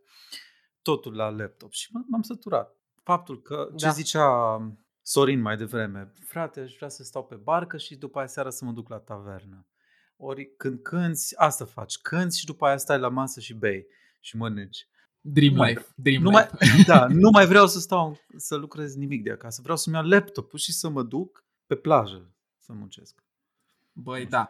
Din punctul ăsta de vedere că bă, să mai aduc și o completare la ceea ce am spus deja, uh, dacă ar fi să aleg raportat la jobul pe care l- îl am în momentul ăsta și la ce am lucrat până acum, da, e ceea ce îmi doream mai devreme. Dar uh, visul meu este că la un moment dat o să ajung să câștig bani altfel, astfel încât să nu mai fiu nevoit nici să lucrez de la birou sau nici să mai stau pe un laptop 9 ore în fiecare zi. Adică să găsesc o metodă alternativă de a, de a produce bani. Lucrează Ăla-i- criptomonedele tale pentru tine. C- criptomonede sau investiții în alte tipuri de, nu știu, în acțiuni, de exemplu, sau în NFTs, ca au apărut acum, NFT-uri, da. uh, sau să m- construiesc propria companie, să încep un startup. Dar Nice. pe, și pentru asta e nevoie la fel de, de curaj. Dar asta este, asta este dorința, asta e ceea ce mi-aș dori eu să se întâmple în următorii ani pentru mine, post-pandemie. Măi, eu, eu îmi doresc toate lucrurile pe care vi le doriți și voi, dar vreau să vă spun că anul ăsta am fost fericit la început să lucrez de acasă, după aceea nu, dar aș merge și eu în continuare pe un sistem hibrid.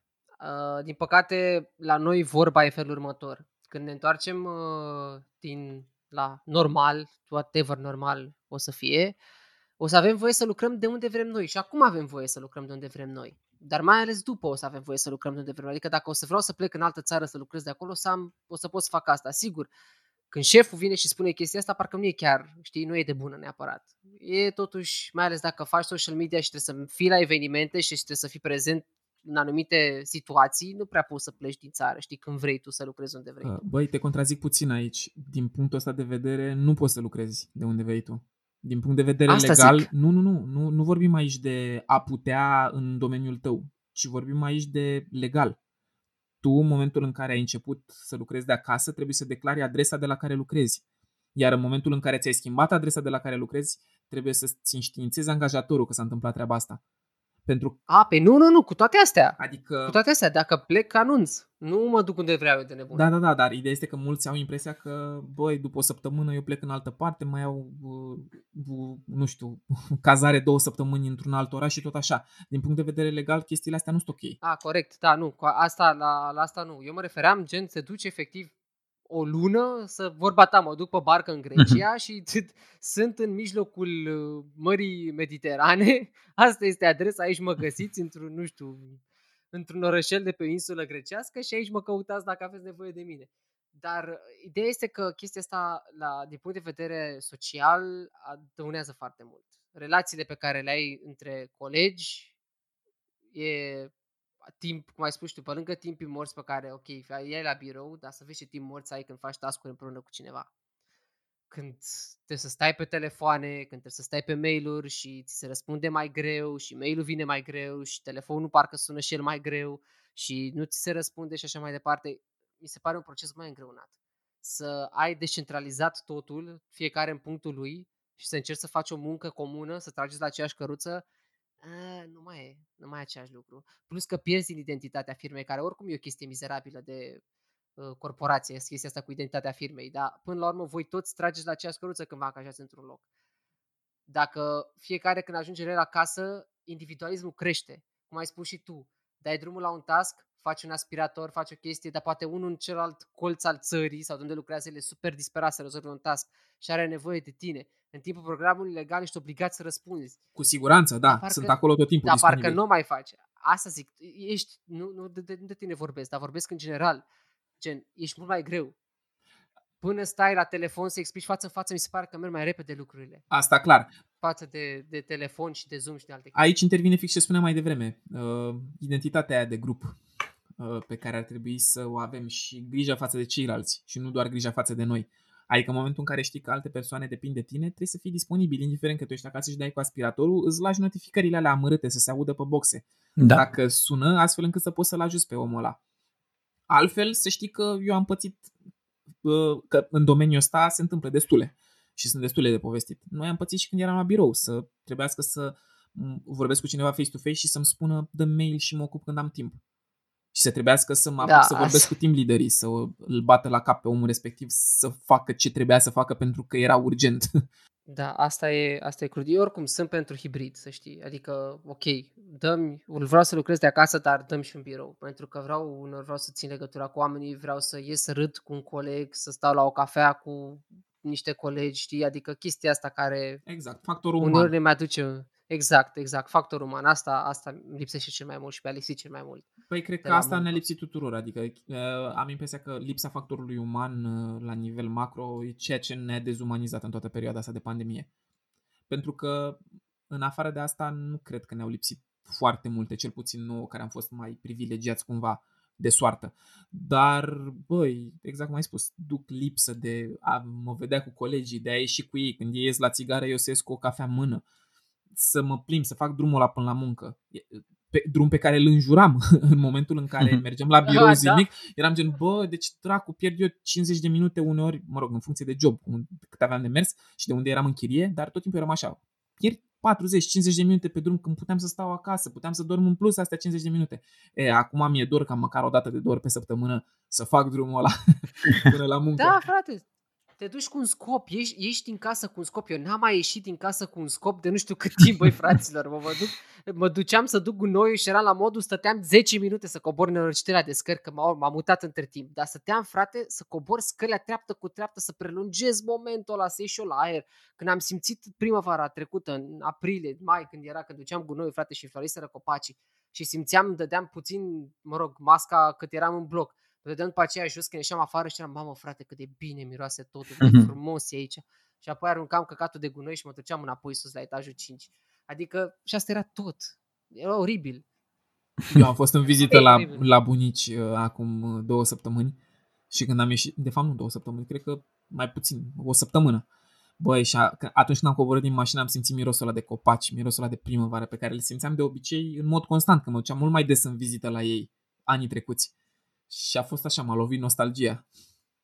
Pentru că mi-am dat seama că a mai trecut încă un an și nu știu când dracu a trecut. Vedeți, poate asta ne-a făcut să apreciem și un pic mai mult ce nu apreciam înainte. Da. Categoric. Adică poate că sunt și plusuri în treaba asta. Că până la urmă ne-am dat seama cât contează să miroși un copac în florii primăvara. pe care nu-l băgam în seamă. După până ce acum, iau adică și- pastilele, le miros pe toate. Miros toți copacii. că eu sunt pe re- reactin și încă vreo două. Ce alerg și mai știu eu ce antialergice. Oh, urât. Da, a, cu, da, nu. Îmi- Îmi pare rău. Dar, îmi pare dar rău, sincer. nu, uh, prefer să fiu afară, după cum ziceam și mai devreme. Mai ales că am trăit toată viața în Sibiu și am trăit la casă, lângă pădure, așa că vreau să lucrez afară, vreau să, să duc gunoiul departe de casă ca să am un motiv în plus să mă plimb. Da. Exact. Uite că spunea Cezara de plusuri. Ce ați descoperit nou, nou la, la voi în perioada asta și v-a surprins plăcut? La modul, v-ați dat așa pe spate, băi, ești bun, știam eu să fac asta, știam eu asta despre mine, ce tare. Băi, eu am o chestie funny fix de la început de pandemie. Uh, asta așa, ca o glumă. Uh, s-a apucat să toți fotbaliștii ăștia mari uh, de la nivel mondial să facă challenge-ul ăla cu ținut pe picior uh, de 10 ori cu hârtie igienică, fiindcă Da. ajunsese hârtie igienică să fie factor de mimuri în orice context. Și toată lumea ținea pe picior de 10 ori, pe urmă a apărut Messi și a ținut de 20 de ori și după vreo două ore de exerciții am reușit și să țin cât Messi de 20 de ori și am fost extraordinar de mândru de mine. Felicitări! da. Uh, După care am luat mingea și am ținut pe cap de 10 ori. Mă bănuiesc că m-au înjurat vecinii de dedesubt la greu, pentru că pe urmă am ținut și pe picior, am făcut un clip cu chestia asta, pe urmă am făcut fortărețe de hârtie igienică peste care să sară motanul, mai întâi cu un strat, pe urmă cu două straturi și tot așa. Adică a fost interesant. Dar cred că cel mai important lucru pe care l-am descoperit la mine dup- după cum observați, eu vorbesc destul de mult și sunt și agitat. Exact așa cum mă aud, la fel de agitat sunt și în viața reală. Băi, am Ok. fost Ai făcut ADHD? am, făcut, am fost foarte răbdător. Mie nu vine să cred că am avut răbdare să stau în casa atâta timp. Cei drept exact cum ați spus și voi, am mai fentat din când în când. Uh, Întotdeauna am avut uh, declarație pe propria răspundere, dar îmi căutam motive să ies din casă uneori când nu mai aveam răbdare. Băi, dar mi-a lipsit foarte mult o chestie. Mersul pe munte. O treabă pe care aș fi putut să o fac în, în, la modul safe. Numai că nu o aveam la dispoziție pe amărâta aia de uh, declarație pe proprie răspundere și mi-a părut atât de rău. Și prima chestie pe care am făcut-o când s-au relaxat uh, uh, regulile și când am intrat în stare de alertă, am ieșit din starea de urgență, a fost să plec pe munte. nu mai fusesem pe munte de aproape un an și am plecat pe Moldoveanu direct. A fost așa de genul, bum! Și eu stau aici așteptând să spună Sorin ceva important din viața lui și apoi îmi spune că a făcut dublu, duble. Cu hârtie Ei, igienică, Băi, da. băi, la momentul ăla chestiile astea minore însemnau foarte mult. Erau o scăpare din din pușcăria aia, din faptul că stăteam în casă. Că m-ar bucura să am work from home tot timpul. Bă, dar nu m-a bucurat deloc faptul că work from home a fost uh, la comun cu un lockdown și că nu aveam voie să ies din casă. A fost horror chestia asta. Ah, vă rog, mai spuneți-mi și voi Da, ceilalți, că tot așa ați duceți-vă făcut voi. și voi. Și... În- în- Într-o zonă mai profundă, că eu m-am dus în derizoriu. Am descoperit că duc mai mult decât credeam că pot duce și din punct de vedere al uh, răbdării și din punct de vedere al, nu știu, al fricilor de necunoscut și așa mai departe. Se pare că asta mi-a arătat. Chiar, chiar dacă am fost, după cum vă spuneam, nervos și temător, cu toate astea, într-un final mi-am dat seama că, băi, am trecut cu bine și următoarea provocare, bring it on, știi? Sau, Doamne ferește, nu? Mai bine, hai, lasă, numai cu provocări. Am fost destul de provocat. Da, apropo, am văzut acum unde locuiesc, au pus mare, Regina Maria, un banner uriaș pe patru etaje de bloc. Ești mai puternic decât crezi. Și cam asta am simțit eu acum după, după un an de pandemie. Suntem mai puternici decât credem. Asta da. Uite, asta da, asta pot să spun și eu. Asta chiar pot să spun și eu, că chiar, chiar cred că suntem mai puternici de... Eu am învățat să fac pizza. Asta e ce pot să spun. Fac cea mai bună pizza homemade și nu mi-am mai comandat pizza de foarte, foarte, foarte mult Cred că e timp. din aia Chiar- groasă cât un chec. Dacă știi. Da, nu deloc, su- super subțire. Ah, ok. Super subțire. Dar uh, vreau să spun că asta a fost o dată. A doua oară, băi, m-am interesat atât de grav de sănătatea mea, că nu m-am căutat niciodată, nu știu cum să vă spun. Am început pandemia, eu sunt ipohondru la bază. Opa. Dar uh, am, am plecat în pandemie așa foarte relaxat și parcă ușor, ușor au început să mă caute și pe neberelele. În capul meu, vă dați Mm. seama. Așa că finalul anului m-a prins uh, cu foarte multe drumuri pe la, pe la medici și mă bucur că am făcut chestia asta pentru că mi-am înfrânt multe din fricile pe care le, le aveam. Deci a fost ce să mai un pas înainte chestia asta, să-ți dai jos peretele ăsta care, de care te uitai la el cu groază atâta timp și să faci, acum nu mai am niciun stres. Am fost și la dentist, vă dați seama, dentist, Aoleu. pe vremea asta. Foarte frumos. Deci uh, vreau să spun, mai mult curaj, cred. Mm. Mai mult curaj. Aștept să ne mai ziceți ceva, altcineva ceva. Cezara, zici ceva? Eu, de exemplu, mi-am dat seama uh, că am mai mult timp decât credeam că am. Sau că îl împart foarte prost, de fapt. Da, știu cum e. Da, și nu, uite, mai ales cu programul ăsta de lucrat de acasă, mi-am dat seama că pauza aia pe care o luam la prânz sau nu știu, fiecare când își ia pauza, poți să faci foarte multe chestii, de fapt, adică poți să mănânc în 10 minute sau 5 minute, whatever, și în rest, mai ales că am și oportunitate- oportunitate aici la Brașov, nu știu, am început să ies cu bicicleta un pic sau să, nu știu, mă plimb sau să duc gunoiul mai departe, cum spuneați și voi. Sau, nu știu, seara să mai fac altceva, nu știu, citesc o carte, să mă uit la un film, să, nu știu, să vorbesc cu mama la telefon mai mult de 5 minute cât făceam în normal, că scuză-mă, n-am timp. Știi, și a trecut, a trecut uh, mult timp peste mine, de care nu dăm seama. Păi da, mă, în lockdown ai tot timpul din lume. Da, numai că n și munca e mai multă, că fiind toți acasă, toți de la calculator, tot timpul suntem la muncă, de fapt. În loc... Deci zici că, ți- iartă-mă, Da, da, iartă-mă, da. Sergiu, zici că ți-ai împărțit timpul mai bine. Da, am fost nevoită. Și Na. Am E încercat o să treabă. delimitez cumva timpul de muncă de timpul pentru mine, că altfel o e razna. Adică după ceva timp o e razna, sigur. Asta true, uite, asta, asta aș fi vrut să am timp să mai vorbesc cu voi. Cum vă împărțiți timpul între muncă și relaxare, având în vedere că împărțim practic cu toții, stăm în același loc de atâta timp și ne luptăm cu chestia asta. Dar uh, maybe some other time, ca să spun așa. Sadly. ziceți-mi cu comportamentul de consum, cu pandemia. Chiar sunt curios să aud de la voi cum, ce, ce v-ați cumpărat și nu aveați nevoie sau ce nu v-ați cumpărat pentru că, nu știu, ați zis să mai țineți de bani sau nu știu ce alte obiceiuri noi v-ați făcut.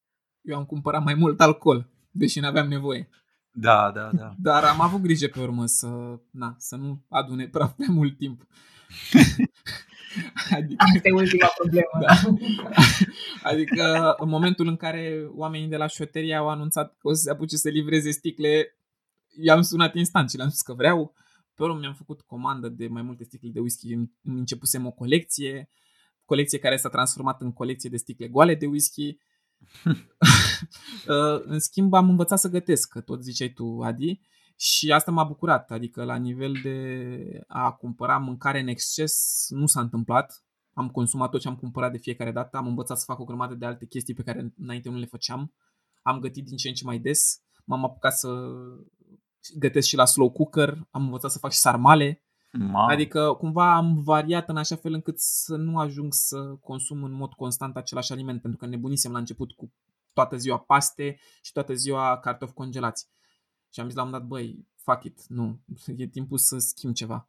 Și așa am început să, să cumpăr alimente mai cu măsură și să le consum uh, până când le termin, să nu mai rămână să facă mucegai în frigider, cum se întâmpla chiar și înainte de pandemie, nu doar la începutul pandemiei. Și m-a bucurat Foarte chestia tare. asta, adică am descoperit faptul că băi, pot să mănânc toată mâncarea aia pe care mi-am făcut-o și pot să nu mai fac 5 porții de paste când mă apuc să gătesc paste, să-mi fac dracu două, să-mi fie una pentru prânz și una pentru cină. Pentru că înainte se întâmpla să fac paste de parcă aveam invitat 10 oameni în vizită. Și nu era ok, chiar Da. nu era ok chestia asta. Lasă-mă că mâncai și zilele următoare. Ce, se stricau? Le băgai în frigider, mai mâncai și mâine, mai mâncai și poi mâine, mai câștigai niște timp. Păi asta mai era găteai. problema, că eu nu sunt genul care să mai mănânce pe urmă încă de 5 ori din același fel de mâncare. Adică dacă mai mănânc Ah, de două ori, pe ok. urmă nu mai pot. Și îl văd acolo în frigider și zic, bă, dar totuși parcă aș mânca altceva. Și ajung să iau niște zacuscă de la bunica, să îmi fac o omletă și uite așa, mâncarea pe care am gătit-o ieri ajunge să capete mucegai peste câteva zile. Și tocmai de asta m-a bucurat că am învățat să dozez mai bine uh, porțiile de mâncare și să încep să-mi pregătesc porțiile de mâncare din timp. Chiar acum am scos uh, niște pui pe care îl pusesem la marinat, l-am scos astfel încât să-l gătesc mâine. L-am scos de la congelat și tot așa. Ne-o, ne-o și fac mori. chestia de, asta de, de pe o zi pe alta. Bun, deci practic am înțeles. Deci ai cumpărat alcool, ai învățat să gătești. Porționat. Am învățat mai, să gătesc mai bine și mai mult, adică mai multe feluri de Mai mâncare. Că sunt singur în, de la 15 ani în București, m-a forțat cumva soarta să învăț să gătesc de mai de mult. Doar că nu atât de chestia multe asta oricum feluri. sunt super bonus chestia astea, mai ales când, când ai Bringo la un tap away, mi se pare că e o chestie și, mă rog, orice fel de delivery, ca să fim sinceri de mâncare, mi se pare că e un super bonus, bravo ție. Păi da, îmi Dai. dau seama că aș cheltui mult prea mulți bani dacă mă apuc să comand mâncare de fiecare dată când am poftă de altceva ce nu am în casă. Și am preferat, Păi stai că spun alții. Spun alții acum că au consumat mai mulți păi bani. da, tocmai. Ia că sunt chiar curios. Vă las și pe voi, că eu oricum am vorbit mult. Scuze. Da. și ne-ai făcut și poftă de mâncare. Îmi pare rău. Apropo de Bringo, să știi că până, până, să, nu mă, până să mă bolnăvesc acum o lună, nu foloseam Bringo. Mergeam pe picioarele mele la magazine. Acum, chiar și nemai fiind în, car- ca în carantină, uh, am ajuns să folosesc aproape tot timpul Bringo și să-mi fac cumpărăturile acasă. E mult mai ușor. Nu-mi place să mă plimb printre rafturi în ghesuială. Nici acum nu știu de unde am luat COVID și atunci lasă, dai 15 lei și îți faci cumpărături pe două săptămâni și ai terminat cu stresul ăsta. Deci, uh, mă bucur din punctul ăsta de vedere că pandemia a dezvoltat anumite chestii în societate, cum sunt cumpărăturile online. Da. Plus că îmi place De câte ori comanzi de la Bringo? cam uh, de trei ori pe lună. Oho, stai mult mai bine decât mine, stai liniștit. Aici n-am învățat multe lucruri. Mai am. Mi place să iau mult, dar nu să, cum o zice și Sorin, nu să se strice. Dar să iau ca să nu trebuiască să mă duc de prea multe ori, pentru că nu-mi place să merg la cumpărături. Îmi place să merg la cumpărături de electronice, de haine, uh, dar nu de mâncare. Am înțeles. Cezara? Cezara nu e cu noi. Eu, mai... da, da, mai e cu voi. Um, eu oricum na, găteam și înainte, am stat la cămin 2 ani, adică eram nevoită să gătesc.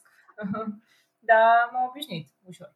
Și cu comandatul, da, a fost mult mai lejer, pentru că n-am găsit 100 de variante de comandat acasă Mm. și a fost mai comod. Dar uh, m-am învățat cumva să nu mai fac cumpărături. Eu și înainte făceam cumpărături pentru, nu știu, ipotetic în capul meu, erau pentru o lună. Dar niciodată nu erau pentru o lună. Că, nu, se strică lucrurile. Și am învățat să mă porționez foarte fain, să îmi dau seama ce îmi trebuie pentru următoarele, nu știu, șapte zile. Și să nu mai uh, arunc mâncare, pentru că aveam problema asta, cum că mâncam foarte puțin, mult mai puțin decât plănuiam, că eram pe, da, pe principiul românesc, că să fie acolo. mai bine să fie. Dar nu mâncam niciodată ce, ce aveam. Și mi-am dat seama că am nevoie de mult mai puțin și că mai bine termin ce am și apoi mai refac stocul decât să arunc mâncare, pentru că mi-am dat seama că e o problemă foarte mare. Și chiar mă bucur de treaba asta. Și am cheltuit, cred că, mult mai puțin bani pe mâncare și am putut uh, să fac alte lucruri. De exemplu, uite, eu plăneam să-mi cumpăr o nouă bicicletă, pentru Mm. că pentru mine e o frustrare foarte mare să am o bicicletă nouă. Dar mi-am dat seama că nu e nevoie în punctul ăsta și am reușit să strâng bani ca să o repar pe cea veche. Și uh, pe lângă faptul că am economisit bani pe mâncare, am dat mult mai puțin bani să o repar pe cea veche decât să cumpăr una nouă. Și am economisit bani și acolo. Și, na, m- n-am mai ieșit așa de des în oraș, când, adică, na, să ieși în oraș să bei două beri e mult mai scump decât să bei patru acasă Da. în două zile. Chiar mai multe. Chiar mai Cu- multe, cu, da. Zic, A cu fost- 20 de lei cât ar fi o bere standard în oraș. Da. îți iei Da, da, da. Aproape 8. Da, exact. Și mi se pare că am reușit să îmi dau seama de care sunt cheltuielile de bază și cât de mult pot să le limitez și care sunt fițele, Așa e. ca să zic așa. Și na, n-am ajuns încă la un punct ideal, adică încă am zile în care ele ne să fac orice și îmi comand mâncare, că, na, ca toată lumea, suntem oameni până la urmă. Dar uh, cred că e un improvement, adică cred că ne-am adaptat toți la ce se întâmplă acum. Bine că sunteți voi toți îngeri, mă. Hai că fac eu pe demonul. Cu crizele nu? Nu? Pandemia nu v-a împins să faceți prostii? Nu v-a zis? Ia uite, ia și tu burgerul ăla, nu mai găti? Sau uite, cumpără și tu haina aia de care n-ai Ba nevoie, da, dar o să stea mișto. Dar normal, am, doamne, Dar crezi că le spunem pe astea? am cumpărat o groază de prostii. Hai să nu ne ducem acolo. Pe, pe cum să nu ne ducem acolo? Nu era vorba să lăudăm, vorbim și de chestiile nașpa? Vă, vă, chiar vă rog. Noi vrem chiar vă oam- rog, uite, vă oamenii spun. și să învețe ceva de la noi. Ce să- U- Uite, vă spun eu, am luat o groază de haine de casă de care nu aveam nevoie, dar cumva aveam nevoie. Știți ce zic? Eu n-aveam... Când, când stai două ore în casă, deci când stai două ore în casă până înainte de pandemie, veneai acasă ca să ce? Ca să dormi. Dormeai și în chiloți, frate, nu era, nu conta.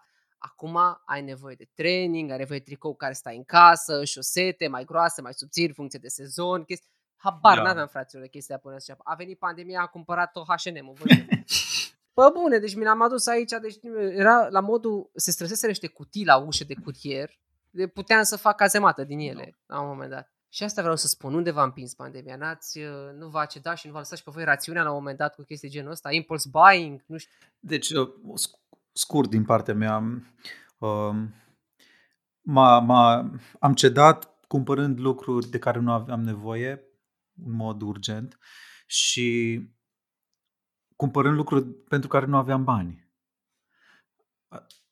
În sensul că banii de alimente sau de mai știu eu ce, prin casă, le-am dat pe diverse electronice ce nu aveau uh, nevoie de înlocuire la momentul respectiv.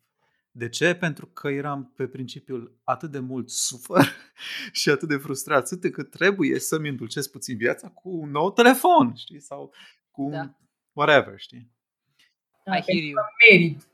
Pentru că am merit. Da, că L'Oreal spune doar femeilor că merită. Eu s- îmi spun mie însumi că merit. Și așa am făcut. Dar am regretat pentru că după aceea când rămâneam fără bani și nu venea salariul sau concertul, eram, bă, ce prost sunt. Și cam atât.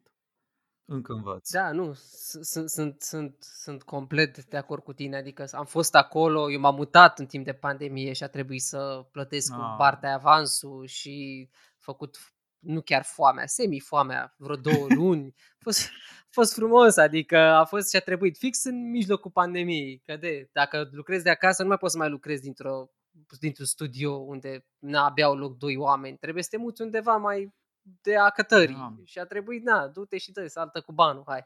Acum, ca să poți să lucrezi și de acasă. Că de, acum acasă e totul, e și clădirea de birou, e și locul unde îți împarți viața și e și tu cu tine și așa mai departe. Hm. Zine, Cezara, zine ce, ce ai cumpărat și n-ai trebuit. nu sunt lucruri foarte importante, dar na, cât am stat acasă, cât eram în Brașov, eram cu ai mei, na, nu mai plăteam chirie, mă simțeam super bogată. Adică aveam mult mai puțin bani, numai că nu mai dădeam suma aia foarte mare pe chirie. Și am câți bani am eu acum. și n-am luat chestii foarte importante. I-am luat, exact cum ai spus tu, haine de casă, care nu mai erau haine de casă, erau hainele pe care în mod normal le purtam pe stradă. Dar s-a schimbat mentalitatea un pic, eram, bă, dar vreau să mă simt bine în casă. Da. Așa că o să, o să lucrez de acasă și o să mă îmbrac frumos. Cu hainele de oraș, cum spunea o prietenă de-a mea. Cu hainele de oraș mă îmbrac în seara asta. Da. Și, na, mi-am luat câteva haine de asta la începutul pandemiei, adică a fost o fiță pe care n-am mai făcut-o de atunci. Rochie, rochie 699 de lei. Cumpăr acum, da, vă rog. Add to cart. Nu, au fost, au fost niște fițe, nu știu.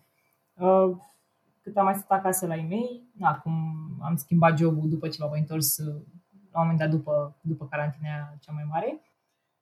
Uh, na, mi-am luat un job în IT, ajunsesem chiar să câștig mai mult decât ai mei și mă simțeam prost legat de treaba asta, că na, la vârsta mea să câștig mai mult decât ai mei. Cu un noroc, practic. Uh, și na, m-a ajutat pe acasă, i-am mai ajutat cu chestii, mă simțeam super uh, regină la mine acasă, știi? Dar au fost chestii inutile, adică, nu știu, un, nu mai bem apă de la robinet, luăm un filtru de apă, că doar stăm acasă și bem apă continuu de acasă. Sau, nu știu, din nou, un lanț la bicicletă de care nu aveam neapărat nevoie, că era ok și nu puteam să-l curăț, dar am cumpărat un lanț. Sau, nu știu, cred că de fapt cea mai inutilă chestie pe care am cumpărat-o și cea mai scumpă a fost, pare foarte deloc scump, a fost o husă pentru canapeaua mea de, de chirie, care e foarte scumpă de fapt față de orice aveam eu. Dar am zis, nu, stau tot timpul acasă, vreau să mă simt bine la mine acasă. Câte da pe ea? Am vreo 600 de lei, Da. dar gen, a fost... Era inutilă. Îți luai- Puteam să pun o pătură cu ea. Îți iei canapea de două locuri de la Ikea de bani ăia.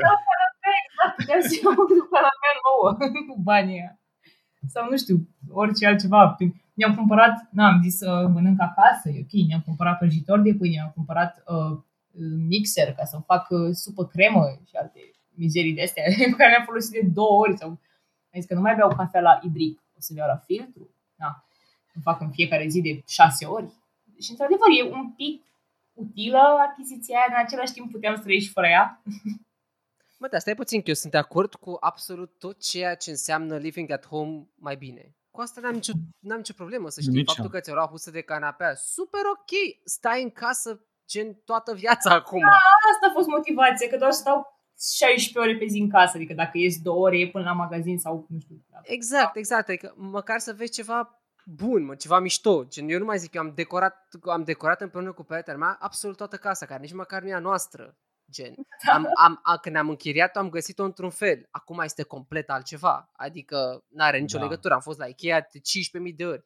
Nici măcar ce să zic, nici măcar nu e casa mea. Bă, dar dacă tot stau aici, ce să fac? Măcar lasă-mă să mă simt bine. Da, pe asta, asta a fost motivația. Adică nu cred că am cumpărat ceva care e 100% inutil și complet irațional. Chiar cred că sunt ok la faza asta. Dar puteam să reduc mult mai mult, asta vreau să zic. Adică puteam să fiu mult mai arătat. Cred că nu e cazul, adică nu vreau să merg acolo, dar viața e așa scurtă și nu contează de fapt ce cumpărăm. Da. Apropo de cumpărat, mi-am luat și 20 de flori, de ghivece, de flori în ghiveci. Adică iedere și plante de apartament. Înainte aveam vreo 3 și acum am 20, peste tot. Foarte Da, da, tare. acum ești tu acolo. Deci ești constant acolo și le vezi. Da, băi, asta am făcut tot după ce am revenit înapoi la București în luna mai 2020, după starea de urgență. Am zis, vreau să am verdeață în casă ca să nu ne puneți, dacă mă mai închid ăștia încă o dată. Da, s-au Da. cumpărat și eu flori. Recunosc și eu am mers pe flori foarte mult. Mi-am luat bonsai, mi-am luat un, am o lămâi care e posibil să facă de 3 metri, dar e la mine în sufragerie acum. Ce să facem? Asta e. Da. Uh, o să uh, accelerăm puțin din pricina timpului. Mă iertați, mă iertați și mă iertați și cei care ascultați și toată lumea. Și o să vă întreb uh, așa. Uh, nu o să vă întreb de care a fost cel mai greu moment. Hai să nu mai vorbim de negativ. Dar care a fost cel mai frumos moment din pandemie pentru voi? În ultimul an. Trebuie să fie existat cu toții. În toată, tot negru ăsta trebuie să fie un moment Mhm. în care fie am râs de ne-am ținut cu mâinile de burtă, fie am, fost, am simțit ce înseamnă fericirea încă o dată de parcă nu știam de unde vine. Ceva. Tu, Da. Sergiu, spune. Eu am cântat până în 2000, până la începutul lui 2020, am cântat singur. Chitară, voce pe un scaun și atât. De șase ani încoace, până atunci. În 2020, deja din 2019, îmi propusesem în mintea mea să caut instrumentiști. Încă trei. Ca să cântem cu, împreună cu mine piesele mele și să, să sune ca pe albume, nu doar interpretarea acustică a propriilor piese. Dar a venit pandemia, am oprit. În schimb, am zis, când voi uh, reveni afară din casă după starea de urgență, voi căuta oameni. Și asta am făcut, am căutat și am găsit oameni foarte faini. Și am început să cântăm în București o dată pe lună, dar apogeu a fost în septembrie când am cântat la un festival în Sibiu, că din Sibiu sunt. Și a fost super fain. Adică a fost vreo 600 de oameni într-o piață centrală din Sibiu, cu distanțare, cu tot, dar toți, toți eram, se vedea pe fețele noastre cât de mult savuram momentul. Uh, libertățile de a fi afară și de a fi la un festival, ceea ce era wow în 2020. Și noi am cântat o jumătate de oră cu noi mei instrumentiști, ceea ce mi-am dorit de, din 2019 și nu am realizat. Am realizat fix în anul pandemiei, când credeam că nu se poate face nimic. Și atât de fain a fost și asta e amintirea pe care o iau din pandemie. Festivalul cu trupa. O iau și eu cu tine foarte bine. Foarte frumos. Mulțumesc. Și eu. Am zâmbit și eu că mă gândeam la festival. Într-un final și mă gândeam acum că ai și zis festival, am zis, hai mă, doamne, poate dă și 2021 să pice unul, măcar unul, să dă și nouă unul, odată N-am, să ieșim și particip... noi, că nu se da, mai n-am poate. participat la unul, dar am cântat la unul. Bine, am și participat. Un jumătate de electric Da. acolo. Da, vă rog, Sorin, Cezara, oricine. Băi, la mine a fost un moment de pe barcă de anul trecut. Adică este o chestie care ar fi putut să se întâmple oricând, altcândva, doar că întâmplându-se anul trecut a făcut să fie și mai frumos. Adică, de fapt, tot ce ține de barcă este un uh, lucru pozitiv care mi s-a întâmplat în toată perioada asta. Uh, Dar unul memorabil ar fi momentul în care eram în mijlocul mării, prin Grecia și am văzut uh, un Wow. grup de vreo 6-7 delfini care își vedeau de treabă și notau. Am încercat noi să mergem mai aproape de ei pentru că de obicei dacă mergi cu barca aproape de ei, ei vor nota în fața bărcii tale și vor fi foarte liniștiți și, va fi, și este ceva foarte interesant să-i vezi așa cum uh, te urmează. Dar cumva grupul acela efectiv a vrut să ne ignore. În momentul în care a văzut că ne apropiem de ei, s-au îndepărtat de noi și am admirat din distanță. După care câteva mile mai târziu ne-am oprit în mijlocul mării și am înnotat. Ăla a fost un sentiment de libertate pentru mine. M-am simțit cu adevărat liber, având în vedere că eu am avut fobie de apă foarte mulți ani și a fost așa, incredibil. Adică, repet, se putea întâmpla oricând, dar faptul că s-a întâmplat în toată perioada asta și după o perioadă în care am stat foarte mult timp închis în casă, Bravo, tată. A fost ceva Bravo. wow. Referitor la Și delfini, ați liberator. ceva, bă, COVID, fugi. Dă-i tată că ăștia au venit să ne-l aducă și aici. Da, da, da. Bineînțeles că în momentul în care am văzut că se îndepărtează de noi, am scos totuși aparatul foto și am tras niște cadre așa fugitiv. N-au ieșit ceva wow, dar uh, au ieșit cât de o amintire pe care să o am acolo. Foarte Păstrată tare, și bravo. imortalizată digital. Am vizualizat tot ceea ce ai spus în minte și a fost mi- minunat. Zine, Cezara. Uh, Pentru mine e mult mai, mult mai ușor și mult mai comun, de fapt. Eu, ce m-a bucurat cel mai mult în pandemia asta a fost, din nou, legat de faptul că am avut timp, că am stat cu ea mea mai mult, că chiar nu neapărat că duceam lipsă, adică duceam, cred că toți lipsă de treaba asta și mm, na, cum eu nu am altă familie în afară de ei mei, uh, adică mama și tata, faptul că am stat cu ei mai mult, chiar, nu știu, m-a umplut de energie pozitivă cumva și mi-am dat seama că m, din nou aș fi putut să petrec foarte mult timp cu ei și înainte de pandemie, când consideram că sunt ocupată și că n-am timp și că... Și cred că toți ne-am dat seama de treaba asta la un moment da, dat. așa e. Adică mi-am dat seama că nu sunt ocupată, de fapt, și că dacă vreau să-mi fac timp, pot să-mi fac timp. Mă bucur că într-un moment uh, greu ca acela ai putut să găsești uh, chiar uh, îmbrățișarea potrivită, ca să spunem așa, fix cea care a contat, de la, de la părinții tăi. Da, și a fost, na, adică și eu aveam nevoie și ei aveam nevoie și mă bucur că am avut timp să fac asta. După și chiar, chiar sunt recunoscătoare pentru timpul ăla. Foarte frumos. Prieteni, uh, ne apropiem de final, asta e ultima chestie pe care vreau să o discut cu voi. Eu poate nu e n-am lăsat-o chiar intenționat ultima, dar am lăsat-o intenționat ultima. uh, da, e vorba despre stat. O să încercăm să discutăm, na, nu o jumătate, ori în timpul puțin pe care mai avem. vorba despre stat și despre cum credeți voi că s-a descurcat statul cu pandemia asta. Nu vorbim despre relațiile internaționale, pentru că și alea au încărcat destul de mult ceea ce s-a întâmplat pe, pe plaiul nostru, pe plaiul nostru mioritice, dar local, strict la noi. Cum credeți că a comunicat statul pandemia, cum credeți că a luat deciziile, dacă au fost ok, dacă n-au fost ok, dacă se putea mai bine, dacă au făcut ce au putut. Nu știu dacă voi v-ați simțit protejați de stat în lupta cu virusul ăsta sau nu, dacă ați fost lăsați de izbeliște și așa mai departe. Eu aș vrea să răspund punctual uh, cu ceea ce mă afectează pe mine în mod direct și anume cu interdicția de a susține concerte. Mi se pare aberantă, deci nu intru în toate celelalte, că fiecare poate să completeze, dar eu mă duc pe direcția asta. Imaginează-ți o terasă în aer liber, în București. Uh, in, terasa are o capacitate de 100 de locuri. Imaginează că vin vreo 60 de oameni, plus încă 4. Ăia 4 cântă. Ceilalți stau și ascultă și aplaudă și mănâncă și beau. Nu, nu, nu. Ăia 4 n-au voie să cânte. Poate să vină 60, 70, 100, dar nu pot, pot veni ăia ca să cânte dă-o în aia măsii. Știi? Adică suntem în aer liber, nu venim la masa lor, nu ne pupăm cu nimeni, nu ne îmbătăm și dansăm și ne îmbrățișăm cu toții. Nu, este un concert cu distanțare, este în aer liber, dar faptul că nu se poate face asta acum că vine și, că vine și primăvara, mi se pare așa de frustrant, dar în același timp, nu știu, mă simt neputincios, așa că aștept să ne dea drumul și să ne vedem de treabă. Da, sunt uh, de acord cu tine. Uh, a fost foarte neglijată cultura cu totul, artele performative au fost foarte neglijate în pandemia asta și uh, au fost neglijate pe nedrept dacă e să ne gândim la alte aspecte economice, hai să spunem așa, alte aspecte care produc bani, venituri din țărișoara asta. Cum sunt, nu mai spunem, molurile, piețele și așa mai departe. Uh, nu mi-a plăcut. Ok, înțeleg că unii produc mai mulți bani și că am trăit, practic țara asta a trăit din mai mult consum în toată pandemia asta, că de produs n-am produs nimic, am trăit mai mult din consum și trăim în continuare din consum. Uh, înțeleg să meargă un mall pentru că produce mai mult decât un concert, dar asta nu înseamnă, sau o scenă de teatru, piesă de teatru, dar asta nu înseamnă că trebuie să mi le iei. Asta înseamnă că oamenii nu au dreptul să-și practice meseria, să-și ia și să-și câștige și banul în perioada asta, mai ales dacă practici distanțarea, dacă o faci în aer liber, dacă cântărețul ăla, dacă cântărețul ăla stă la 10 metri de mine și cântă, pe ce, ce, ce să-mi dea? Mai ales dacă sunt în aer liber. Ce să-mi facă? Mm. Altceva decât să mă bucure cu muzica lui. Da? Ce să facă? Nu poți să iei o măsură și să o aplici uh, la toți. Sunt unele măsuri discutabile, unele măsuri care trebuie, trebuie aplicate în, în anumite contexte.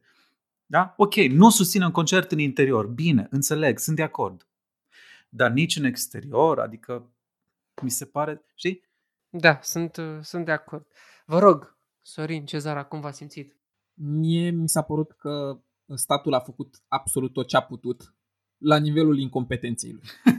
adică, bă, se vede clar că au făcut tot ce au putut, dar sunt niște incompetenți cu toții. Adică n-au avut viziune, n-au fost în stare de mai mult. E clar, e clară chestia asta. Mai mult de atât nu știu cât aș putea să dezvolt. Mi, mi s-a părut execrabil ce au făcut și din cum i-am văzut din exterior, că na, nefiind în interiorul sistemului, n-am de unde să știu, dar mi se pare că n-ar fi fost în stare de mai mult. Au fost total depășiți de situație, România este clar depășită de situație din multe puncte de vedere, la nivel de uh, locuri la ATI, cred că suntem fruntași uh, în coadă. Uh, cumva toate măsurile astea pe care le-au luat ei mi s-au părut că s-au dus în direcția total greșită, în loc să se ducă către direcția în care să construiască mai multe locuri la ATI, ei s-au gândit exact cum ați spus voi, să oprească evenimente care, băi, evenimentele culturale ar fi ajutat foarte mult oamenii la nivel psihic Corect. Da. în toată da. perioada asta. Adică erau o scăpare și exact cum a spus voi, băi, teatru în aer liber și concerte în aer liber se puteau ține lejer. A fost perioada aia spre toamnă când au dat drumul și s-au ținut și toată lumea, bineînțeles că s-a înghesuit între ghilimele să meargă, dar erau locuri mult prea puține și întotdeauna a fost și varianta aia cu online-ul. Dar online-ul nu e niciodată ca și cum ai fi acolo, Da. face-to-face. Deci ei ar fi trebuit să trateze altfel toată situația asta din punct de vedere al restricțiilor pe care le-au aplicat, uh, mai ales în sfera asta de, de artă. Adică m- mersul la un muzeu, uh, oricum românii nu se înghesuiau la muzeu nici înainte. Puteau să lase muzeele deschise și să meargă oamenii acolo. Adică era cumva o evadare. De-aia zic că, nu știu, mi s-au părut execrabile toate deciziile, chiar și ultimele decizii anunțate astăzi sunt la fel de imbecile. Deci n-am, n-am mai multe de spus despre asta. Bun, te rog, Cezara. Da, și mi se pare că au fost un pic dezechilibrate, adică asta e clar, că au fost ori au venit în momentul nepotrivit, ori, nu știu, erau copiate 100% de afară, cum nu se aplicau în momentul ăsta la noi. Numai că în același timp mi se pare că orice ar fi decis guvernul în orice moment, orice guvern, nu vreau să intru în, în polemici politice, numai că orice s-ar fi decis la orice moment, ar fi fost un grup de români care nu era de acord. Un grup mare de români. Asta clar. Și mi Asta se clar. pare că na, ce s-a întâmplat până acum n-a fost chiar dezastros. Adică e clar că mm, n-am fost de acord de multe ori. Și cred că aș, adică am fi putut să avem decizii mai bune. Dar uh, cred că, cred că am crescut cumva cu mentalitatea asta că se putea și mai rău. și în momentul în care am crescut cu asta și am trecut foarte mult prin treaba asta, cred că a fost decent ce a fost până acum. Adică nu, nu, vreau să, nu vreau să zic că a fost foarte rău pentru că oricum nu pot să schimb nimic. Și de acum încolo e clar că orice decizie o să avem o să fie clar copiată după vest în general sau după un anumit model pe care îl consideră ei uh, valabil și în continuare nu o să fie nicio decizie 100% bună. Deci oricum o să afecteze pe cineva Da. Foarte mult. În ultima vreme deciziile au fost populiste. Adică chiar și măsurile anunțate ieri sau astăzi, că nu mai știu când au fost anunțate, sunt populiste. Da. Sunt, sunt, da. Pentru că nu vor să-și Și mai asta e pună foarte oamenii în cap. nașpa. E foarte Și stupid, este exact. stupid pentru că, păi da, Da. că alegi să nu-ți mai pui în cap o anumită categorie de populație, dar în același timp îți pui în cap cealaltă categorie de populație. Cum adică să lași într-o anumită seară să fie circulația liberă, dar în restul timpului tu să nu lași să se facă concerte în aer liber, Nu, chiar și și au la asumat o 30% autoritate, din adică o capacitate. spun nu facem nimic, absolut nimic niciodată până când se termină haosul. Nu că deschizi concertele odată și apoi le închizi și apoi deschizi școlile și apoi le închizi și apoi facem toată treaba asta de 100 de ori. Adică ori ți asumi o chestie și o să supere mulți oameni și ți asumi că o să supere mulți oameni sau nu vrei să supere foarte mulți oameni și iei anumite decizii, dar ți asumi faptul că o să fie riscant. Adică asta, da, a fost un dezechilibru foarte mare. Dar, din nou, mai ales la noi, în România, unde avem populația foarte dezechilibrată ca și nivel de educație, ca și nivel de acceptare, nu știu, ca și nivel de conștientizare a pericolelor și așa mai departe și a oamenilor de lângă noi, mi se pare că era greu să iei orice decizie. Așa că, nu știu, nu vreau să-i judec pentru că știu că orice s-ar fi decis ar fi fost un procent de populație care s-ar fi revoltat foarte tare. Deci, cred că e doar cazul să ne resemnăm și să acceptăm faptul că se poate și mai rău. Cum am făcut-o și până acum. Nu-mi place, nu sunt de acord cu conceptul ăsta, numai că nu pot să schimb. Eu nu putem să schimbăm noi patru și cred că trebuie să fim de acord cu ce se întâmplă și să încercăm să-l ținem sub control, noi, populația tânără care putem să facem asta și cumva să ne batem cu cei care sunt anti-treaba asta cât putem. Nu o să putem foarte mult, dar Exact. Noi, put- noi putem să facem tot ce ține de noi. da, Și și asta să o e cel mai facem important, până în cred punctul în care putem. Când devine deja degeaba și irațional, nu mai are sens. Măi, dar uite, eu vă zic altceva. Uh, Eu am fost, adică, cred că suntem o țară foarte mediocră, din foarte multe puncte de vedere, uh, dar în anumite momente e bine să fii mediocru. Și cred că într-o criză de genul ăsta e bine să fii mediocru. De ce? Pentru că nu ești nici acolo jos, nu ești nici acolo sus, nu ești cu nimic în evidență. Și uneori e bine să nu ești cu nimic Da. în evidență. Doar că uh, statul nostru, uh, mai ales de la schimbare, și eu spun asta pentru că am votat oamenii ăștia și pentru că mm, sunt într-o, într-o oarecare măsură dezamăgit, uh, n-au știut să comunice. Ei n-au știut să, le- să, să creeze punți între oameni. Este foarte important ca într-o criză de genul ăsta să știi să creezi punți, să știi să comunici pe limba oricărui om, să știi să-l apropii pe cel de acolo cu cel de aici, cu cel de etnie romă, cu cel de etnie română, cu, nu știu, cel mai puțin educat, cu cel educat, cu cel care bagă la păcănele, cu cel care, nu știu, predă într-o academie în universitar, mai știu eu ce. Trebuie să știi să faci chestia asta. Statul n-a știut să facă chestia asta. A comunicat foarte alambicat, a comunicat, a luat niște decizii foarte călduțe, nici reci, nici calde, ci doar călduțe, a copiat foarte mult niște modele care nu au fost verificate să vadă dacă merg sigur la noi, dacă sunt sigur ceea ce convine românului prin istoricul lui, prin felul lui de a fi, de a se comporta, de a acționa la, la, la chestii genul ăsta. Au fost foarte puțin uh, pactatate de, de date, să fie gen, nu știu, bă, luăm măsura asta pentru că avem datele astea. Nu, noi n-am avut datele astea, am avut datele astea mult prea târziu, când era deja mult prea târziu. Am mers după ureche. Și faptul că am mers după ureche s-a simțit într-un final. Mă păcălești odată, mă păcălești de două ori, a treia ori nu mai merge. Îmi dau seama că nu sunt prost. A trebuit să învățăm atât de mulți termeni pe care nu trebuia să învățăm, nu era datoria noastră să învățăm. Așa cum s-a demonstrat și cu legile justiției, așa s-a demonstrat și acum cu COVID-ul. Învață ce e aia, ce e cuvântul ăla, ce e cuvântul ăla, ce. Cum te duci la vaccin acum, la fucking cot, îi spune, nu știu, într-un termen foarte medical. Trebuie să ții cotul, dar cotul, vă dați seama, în termenul medical, la unghi de 90 de grade. Spune-i dracului cot, că nu deranjează nimeni. Spune-i că, bă, ține cotul la 90 de grade, să înțeleagă oricine. Nu, dacă tu vii și comunici așa, pe normal că ți se lumea în stradă să-ți facă scandal. Normal că apar tot felul de conspiraționiști care urlă în sus și în jos că nu știu ce, că nu există. Normal că apar aceste punți pe care conștient le arzi cu timpul și prin declarațiile pe care le faci și care sunt foarte arogante și care denotă o aroganță incredibilă și apoi felul cum te comporți când tu ca demnitar îți pui masca sub bărbie și fumezi în interior și așa mai departe. Asta este dezamăgirea, de fapt, pentru mine. Măsurile puteau fi bune, puteau fi rele, ele au fost doar călduțe. N-am, n-am văzut autoritate, eu n-am simțit mână de fier în ceea ce s-a făcut în toată criza asta, care e o criză, până la urmă. Nu este o chestie care treci ca prin brânză. N-am simțit nimic în chestiile astea. Am fost, m-am simțit singur. M-am simțit singur. M-am simțit că dacă ajung la ATI, Doamne ajutor Dumnezeu mai apăra, ei, la revedere. Ce să mai fac?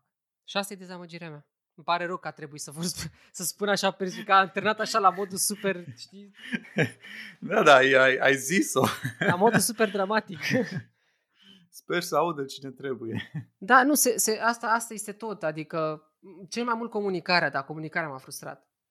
Comunicarea, faptul că s-au creat atâtea înțelegeri și că a trebuit să deschidem dexul de atâtea ori ca să vedem ce căcat vrea să spună ăla. Chiar și oameni care au terminat facultăți. De ce? Când putea să fie totul mult mai simplu.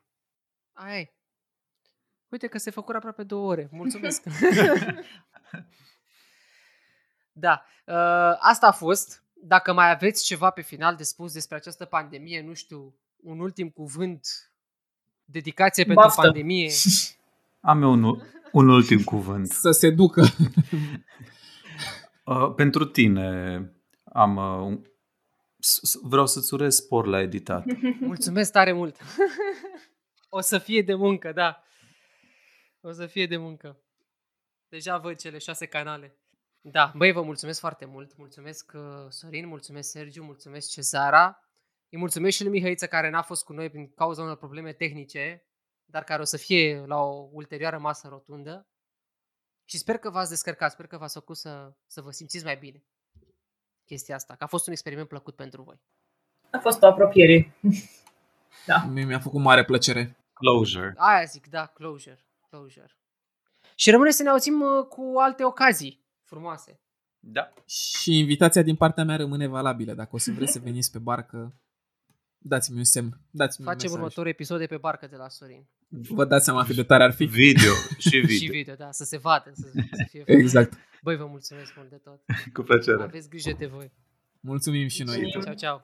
Ciao. Seară, Seară bună, frumoasă. pa! Pa, pa!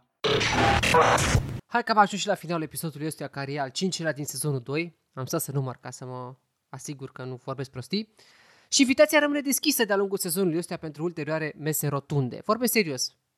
Alegem un subiect și ne adunăm 2-3, cum s-a auzit și până acum, și discutăm despre subiectul în cauză, nu? Altfel, eu vă super mulțumesc vouă celor care mă ascultați din două în două săptămâni și vă faceți timp pentru chestia asta, pentru că știu că nu e ușor și chiar, chiar vă apreciez. Ce pot să vă mai spun? Între timp, uh, mă puteți citi pe adi cu 2 că v-am zis și eu că am un blog, știți cum e. Uh, Altfel pe Instagram îmi dezvolt uh, aspirațiile mele de fotograf ce nu sunt, postez din joi în Paști, dar vedeți că vine Paștele, bate la ușă, așa că s-ar putea să postez. Și cam asta ar fi. Acolo, a, pe Instagram sunt cu Adi Spune. Da. Cam asta ar fi. Până data viitoare aveți grijă de voi, de trupurile voastre. Eu sunt Adi, ăsta e podcastul și v-am pupat.